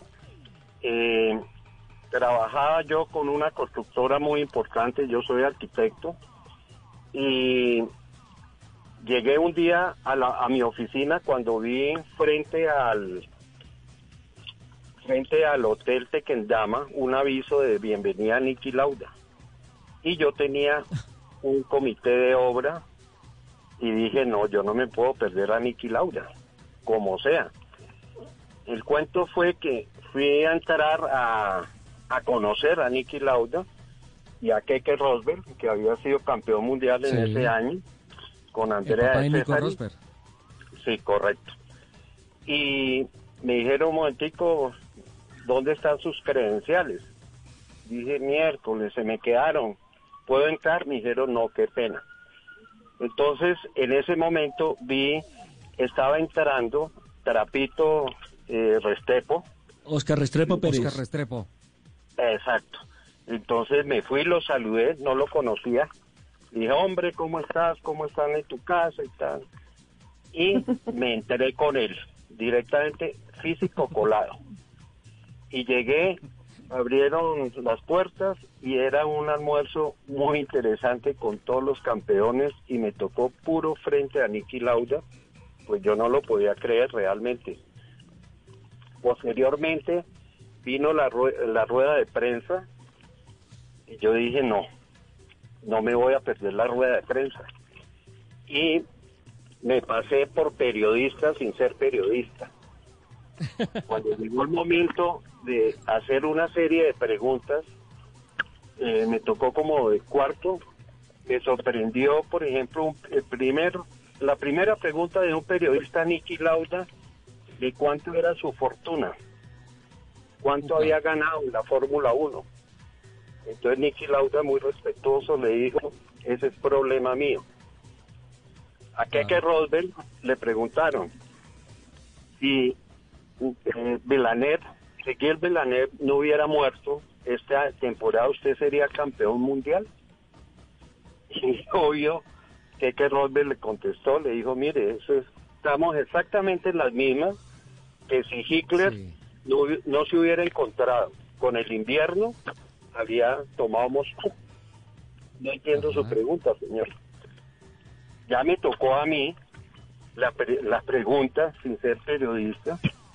Entonces le dije, eh, señor Nicky Lauda, yo sí quisiera saber el concepto del cual tiene usted en estos momentos de Roberto José Guerrero, que es nuestro baluarte en este momento. Entonces era absurdo ese tipo de preguntas. La segunda pregunta, ah, me contestó Nicky, me dijo, mire, eh, me ha sorprendido porque es un muchacho, a pesar de su juventud, es una persona con mucho talento. Desafortunadamente tiene que empezar o está en un equipo muy pequeño, pero tiene mucho talento. Es muy maduro para su edad.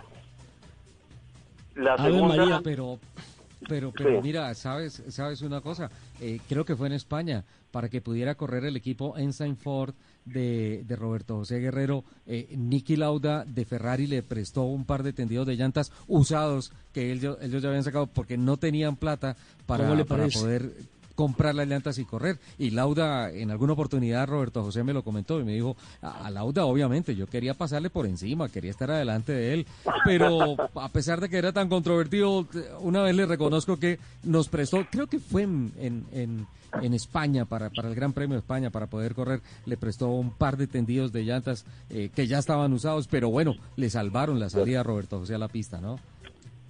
Eh, pero fíjate, eh, Ricardo, que por ejemplo a mí, que estaba prácticamente en la Plaza de Toros desde la barrera viendo todo, me sorprendió que ese año que debutaba por primera vez un colombiano en Fórmula 1, que era vital, hombre, una serie de, de me excusas, de pendejadas, de preguntas, nada enfocado hacia Roberto.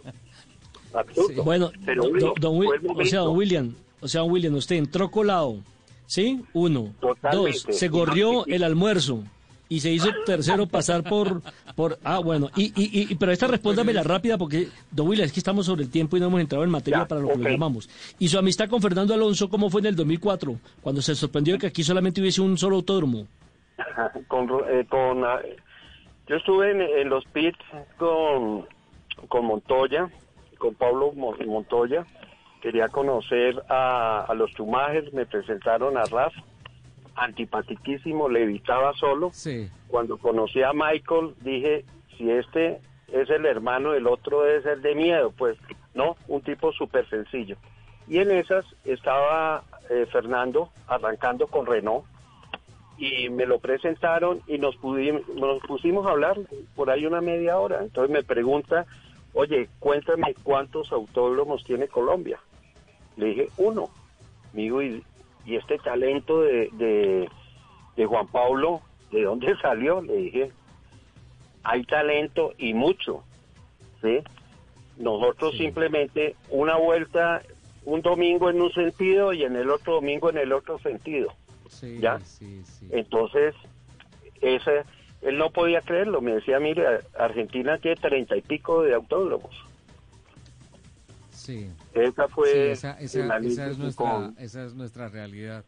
Pero, pero Sí. bueno, sí, coincido con lo de Ralph Schumacher, eh, la verdad, intratable. Un par de veces que tuve la oportunidad de, de entrevistarlo y de, de- de cruzar palabras con él, abs- absolutamente intratable, la verdad. Pero, pero bueno, Juancho le demostró de qué estaba hecho y, y también a Michael Schumacher.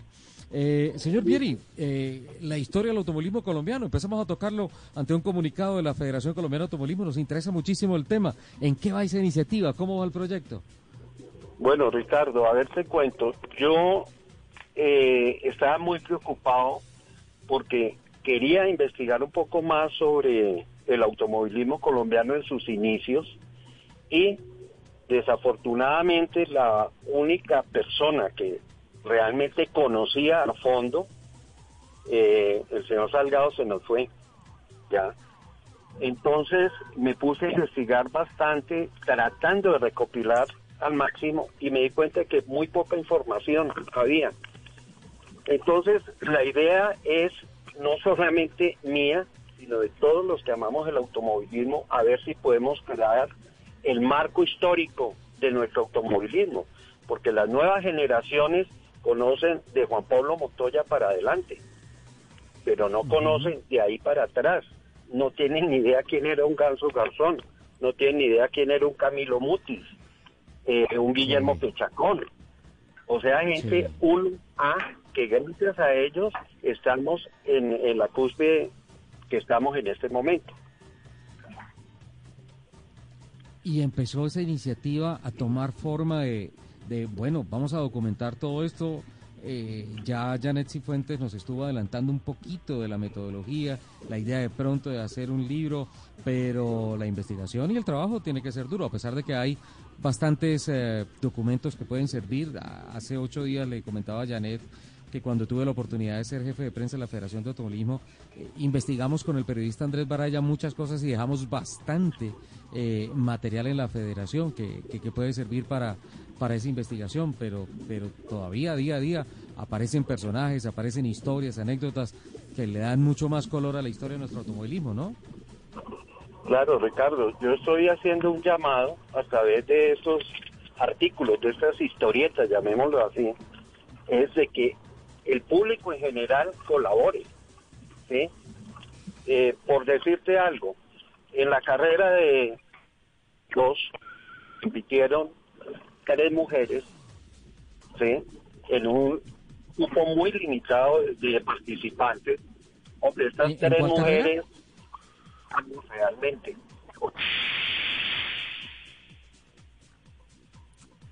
Uy, fueron unas batalladoras de miedo porque era una carrera donde el machismo afloraba por, por todos lados. Ya me están llegando información de Armenia sobre eh, una de las señoras que pues ya, ya no existen desafortunadamente que participó. Entonces la idea es poder que la gente se motive y ayudamos que todos a armar la historia. ¿Sí? Porque esto no es para William Vieri, la historia es para las nuevas generaciones y las presentes. La federación, por ejemplo, de ciclismo tiene su gran historia, la de fútbol tiene su gran historia, y el automovilismo que le ha dado tantos triunfos a nuestro país, ¿sí? No, no existe, no existe absolutamente nada, y si existe, está guardado en diferentes lados. Entonces, lo que yo sí quiero es sacar a flote todo esto. Uy, claro, es una iniciativa grandísima y, como lo dijimos hace ocho días, cuente con nosotros, no solamente para la investigación a título personal, sino periodísticamente, con Autos y William. Radio para, para hacer el llamado y, y, para que la gente nos ayude, porque este tiene que ser un trabajo colectivo, un trabajo de todos, ¿no? Correcto, correcto, Ricardo. Estoy totalmente de acuerdo y el don, el don se lo regalo. Bueno, William, ¿usted ha tenido ocasión de poder hablar con Ramiro Londoño en Medellín, en Autoclub de la Montaña? Ramiro es una persona, somos muy buenos amigos y me ha ayudado mucho, realmente. Él tiene eh, mucha información. Bastante, bastante. Él me ha suministrado muy buena información. Como yo estoy sacando es periódicamente, cronológicamente, ¿sí? Entonces ya en dos, en dos semanas yo ya empiezo a utilizar material que me ha enviado eh, Londoño. Excelente. Y he tenido muy buena acogida. Eh, realmente, por ejemplo, el caso con Jaime Guerrero, eh, con, con Roberto, eh, Pipe Merges. estoy haciendo pues todas las personas que puedan colaborar con fotografías, con todo eso, espectacular. No es para William Ortega. es para el país. Claro. Germán No, Ortega. espectacular. Germán Ortega también, lo tiene todo. Ya. Jorge Cortés también Jorge puede Cortés. ayudar muchísimo. Personas Sí, que, hemos, eh. que hemos contactado en el trabajo que se hizo hace como 20 años y del cual hay, hay, hay bastante. Me parece genial. Al, al margen de todo, eh, don William, yo le sigo diciendo don William y se va a quedar don No, no, no, William. no, no, puedo- no, no, no, no, no, que. Es- William, extraoficialmente me dicen William. que, a- que así como se coló a esa reunión con Nicky Lauda en la época, usted también se coló a un avión de James Hunt con las tres monas que lo acompañaban a todos los grandes premios. ¿Es eso cierto, sí o no? Ya hubiera querido. Me- creo que me hubiera dado un infarto, ¿no? Y más con ese tipo de personaje que tal vez fue el último Playboy que tuvo la Fórmula 1. Eh, sí, de esa época, de esa época sí, sí, sí, podría, podría ser, sin duda alguna. Además, después la Fórmula 1 cambió, ¿no? Entonces, ya esa clase de eh, Sí, vidas no, como ya tan eso no se ve. asociadas al deporte, no, no, no, no, no, no. Qué barbaridad. ¿Tú Lástima que se nos va el tiempo. Sí. Sí, tú sabías una anécdota muy chiquito. Hubo, Fangio se llevó un corredor argentino muy bueno, que prometía espectacular. Quedó, de marcó el tercer mejor tiempo en Mónaco y en el momento de la carrera no apareció. Y resulta que ¿Quién pasó era? la noche con Brigitte Bardot y lo echaron, Maserati ahí mismo lo echó y le preguntaron, oiga, pero usted está loco, era su momento y me dijo no loco no aproveché la noche completa con una belleza de mujer Yo también hubiera hecho lo mismo. no lo dudo. Don William, muchas gracias, buena tarde. bueno a ustedes muchas gracias y estamos en comunicación vale Sin duda alguna, cómo no. bueno un Eh, abrazo grande bueno, para esa mesa que es espectacular muchísimas Muchas gracias, gracias. William. Saludos, don William. Bueno chao investigación Lupi de la historia del automovilismo chao Chao. Eh, Lupi, chao, chao, Señor. capitán, chao, Chao. Nelson.